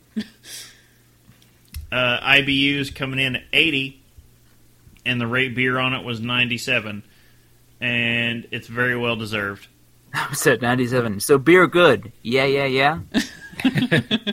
Yeah, yeah, yeah. It's really It's good. not bad. No, no, no, no, no. The uh, yeah, it deserves the 97. It's really, really good, and I can't praise it enough. The Woot Stout is I'm afraid that can will become in the following years just a catchy yearly release, considering Wil Wheaton's, you know, like nerd culture hype that he has about him. Mm-hmm. But the beer is good, to be fair. But I mean, yes, right now I didn't job. have it. I haven't had past iterations. It's the first time I've had it. Delicious, amazing. And if they keep, they need to keep changing it. It doesn't need to be the same beer every year. right. But we're to- and we're totally keeping this bottle. Well, Wil Wheaton's a, a, a on record home brewer, so I can Oh yeah, imagine- he has a series of uh, videos on YouTube. You He's can actually look like him a big deal with the beer stuff. Actually, up. He does it with Stone, Kind like of he a just. big deal. kind of a big deal. But them in his backyard, like the guys from Stone, come over to his house, Oh, and they Yeah. just that Yeah, was a really good video. They video. have a whole video series of them just brewing in his backyard, and the dogs are like coming up and sticking their noses Yeah. in the batch. It's it's really great. All right. But no, if you can score a bottle, Yeah. go for it. I mean, and, and we've we've left out. So I think pecans came from Stone. What were the three things that were in it in the the boot stout? In it was Woot Stout? pecans, bourbon barrel aged, and Wheat. Wheat. Wheat. Uh, wheat, So wheat I and think rye, the- actually. So the wheat was Wheaton. Stone through, uh, came in with the pecans because he the uh, I think it's Greg Koch. I think it's Koch. yeah, it is. um, he really liked pecans and what but the and, and i think this is worth mentioning because of where we're from um, the bourbon barrel age comes from the farking part of it where uh, our feld uh, gubernator no was it senator senator Uh, candidate no, he was running for governor, was gubernatorial. it gubernatorial candidate yeah, the Um, founder of Fark.com. founder Oh of yeah. Fark. uh, Drew Curtis. Drew Yeah. Curtis is a Kentuckian from Lexington, Kentucky. So probably within I don't know, probably within a thirty minute drive of you is where he's living right now, Bob. I'm like two degrees of separation from him. Yeah, he, Right. it actually says on on the bottle like um, he is the reason the pecans were added, Okay, and so there aging we go. The, aging the bourbon in the, in the bourbon barrels as well. Perfect. So so actually the bourbon barrels and the pecans. I knew it was one of the guys that they really like pecans. Um, I thought it was uh, Greg, but uh, I guess it was uh, over on the uh, Drew Curtis side. But yeah, so I, worth a mention to to say that a Kentucky guy, along with that, um, the founder of Fark. We need another initial in our state's abbreviation because I can't, you know, do the the USA chant with just K and Y. Uh, you can if you add the university in front of that. No, UKY. you can just do Northern Kentucky NKY NKY. And I feel like hot beverages and jury facts will be the only people chanting with us. No. So, along with uh, Bob or Justin, um, I am also not on beer tonight. I'm on vodka. Uh, I decided to make some mixed drinks. So early in the night, I started out with the Moscow Mule, uh, two ounces of vodka with a uh, half of a lime. Uh, muddled that together, and then on top of that, uh, I think it was Crooked Tree uh, ginger beer and uh, really good, uh, really good combination. With that, White Russian, uh, an ounce of Kahlua, two ounces of vodka, and whatever it, yeah, whatever it took with the heavy cream to uh, to cover the top. That's a that's a heavy white Russian. By the Yeah. way. Oh, Uh, also, instead of milk, using cream. no, I mean like your pores. Oh, yeah. Well, I mean, Also- you can se- hear it right now. How I am. Also, the dude abides. Uh, the dude abides. Speaking of which, I was waiting um, for that really. Cruising Reddit earlier, Jeff Bridges wants to see two sequels to The Big Lebowski. Oh. Relates. The, the Shoot high, movie maybe you can has no one. discernible point. There's no. Never mind. Uh, last drink of the night, uh, dry vodka martini with um, a good long count of vodka over ice, shaken, and then poured in. No, uh, No stirring? no stirring. Definitely You- shaken with vodka. You went with a you went with a a, a James Bond martini then. Yes, definitely. Um, and no vermouth at all. Did you at least Uh, look at the picture? No, no, no, didn't even do that. Very, very dry martini. Uh, vodka of choice tonight was platinum, seven times distilled um, Wow. vodka. Uh, so I mean, if, if I mean if that's a thing, this one was five times distilled, the Gray's Peak that I had Yep. had. It's a cheap vodka, a fairly cheap vodka because It is. That's me- why I have it. no, no, no, my, the platinum, Oh, I meant not mine. yours, mine. No, no, he's Either he's, way, He's throwing some mud there, talking some serious Yeah, yeah, crap. yeah. Throwing yours out there. No, my the platinum's a fairly inexpensive uh, vodka. It's a cheap vodka, but at the same time, I don't pay for expensive vodka because there's no discernible difference in flavor, especially when mixed. Because he You're owns just a Brita. mixing it. Why pay for a heavier? Why pay for Exactly. a more expensive version? He owns a Brita pitcher. He can just tune it up. Along with that, platinum vodka, which is I think nationally available, is produced by the same company that does Buffalo Trace bourbon. Oh. what up? So, It There is to be said, uh, they do their uh, not brewmaster. What would you call him? Wheatley. Huh? At uh, Buffalo Trace, Head Oh, distiller. uh, Head dis- distiller. ma- head master distiller. master, Master distill. distiller. Yes, uh, he did start his own label of vodka out of Buffalo Trace called Wheatley Vodka. Oh yeah. Runs Distilling Town?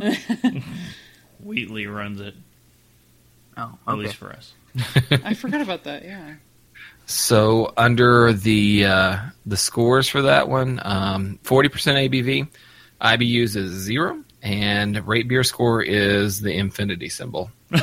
So I was going to ask you about. I was going to be like, so that rate beer score, you divide by zero, it works out. you Uh, divide by zero, and the world Are you- ends. Are you sure there's no hops in this vodka? Pretty sure on this one. Oh, okay. So yeah, Alright. it was the Well- rickety wrecked episode. All right. Uh, well, I came off a very long day of work, so yeah, no, there's no justifying it. I'm just an alcoholic. Uh, Oh yeah. any anything else going on? Um, I think we'll just reiterate uh, for those of you West Coast, uh, especially in especially in the Denver area. Uh, me and Brittany will be in Denver, and we will be doing a tour at New Belgium September 9th at 3 p.m. is when we are scheduled. We will hopefully be there early, having a few drinks and hanging out. If you would like to come, just hop on to their website and reserve your spots. We would love to have anyone else in the area go with us on that tour. We, especially after doing the episode on New Belgium, we just can't wait to see it. I say hopefully, like we're literally driving from Salt Lake City to to back to Denver that day. So like That morning, we're leaving early. hopefully we get there on time.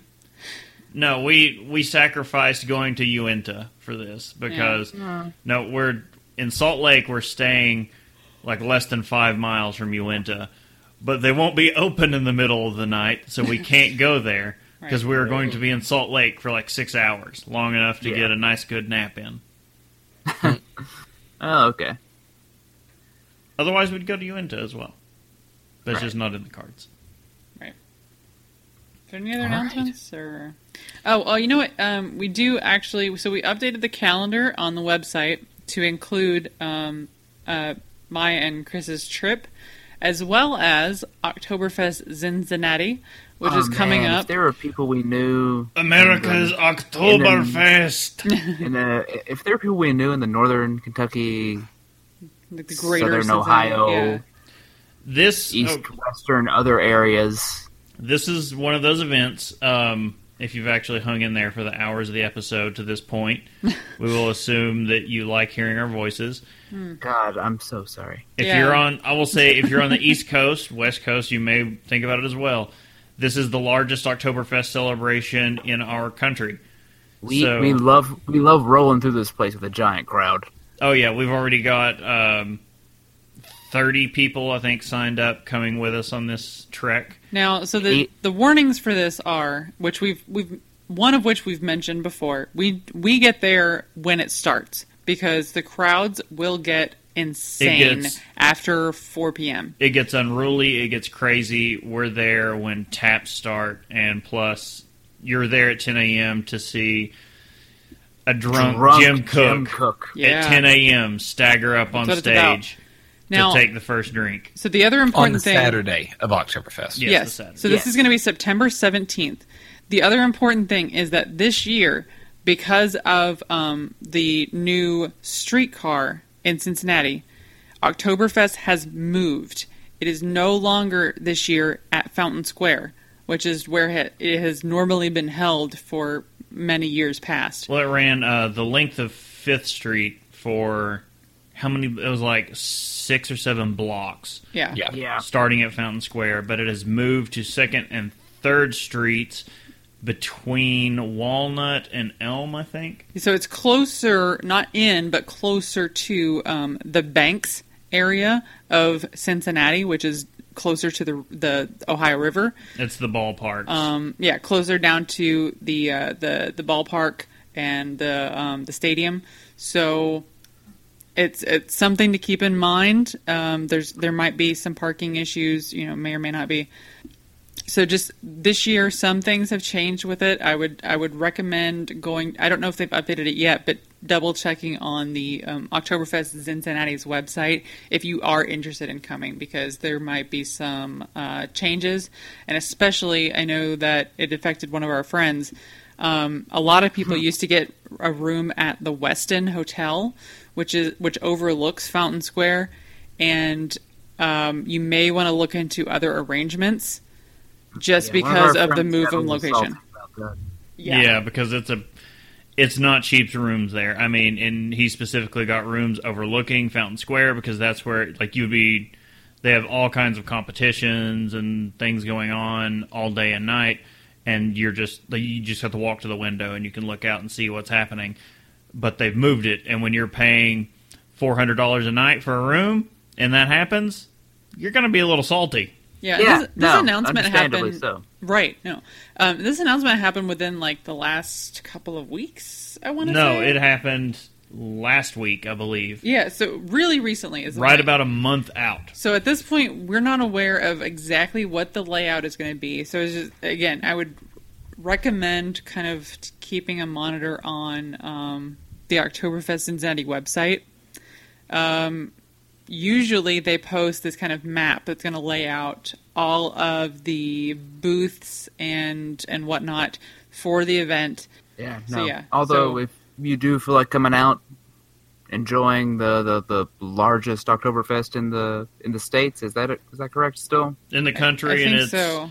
it's tied and still considered uh, the largest Oktoberfest outside of Munich. Yeah, even if those uh, numbers are slightly off, Jim Koch from Sam Adams is there.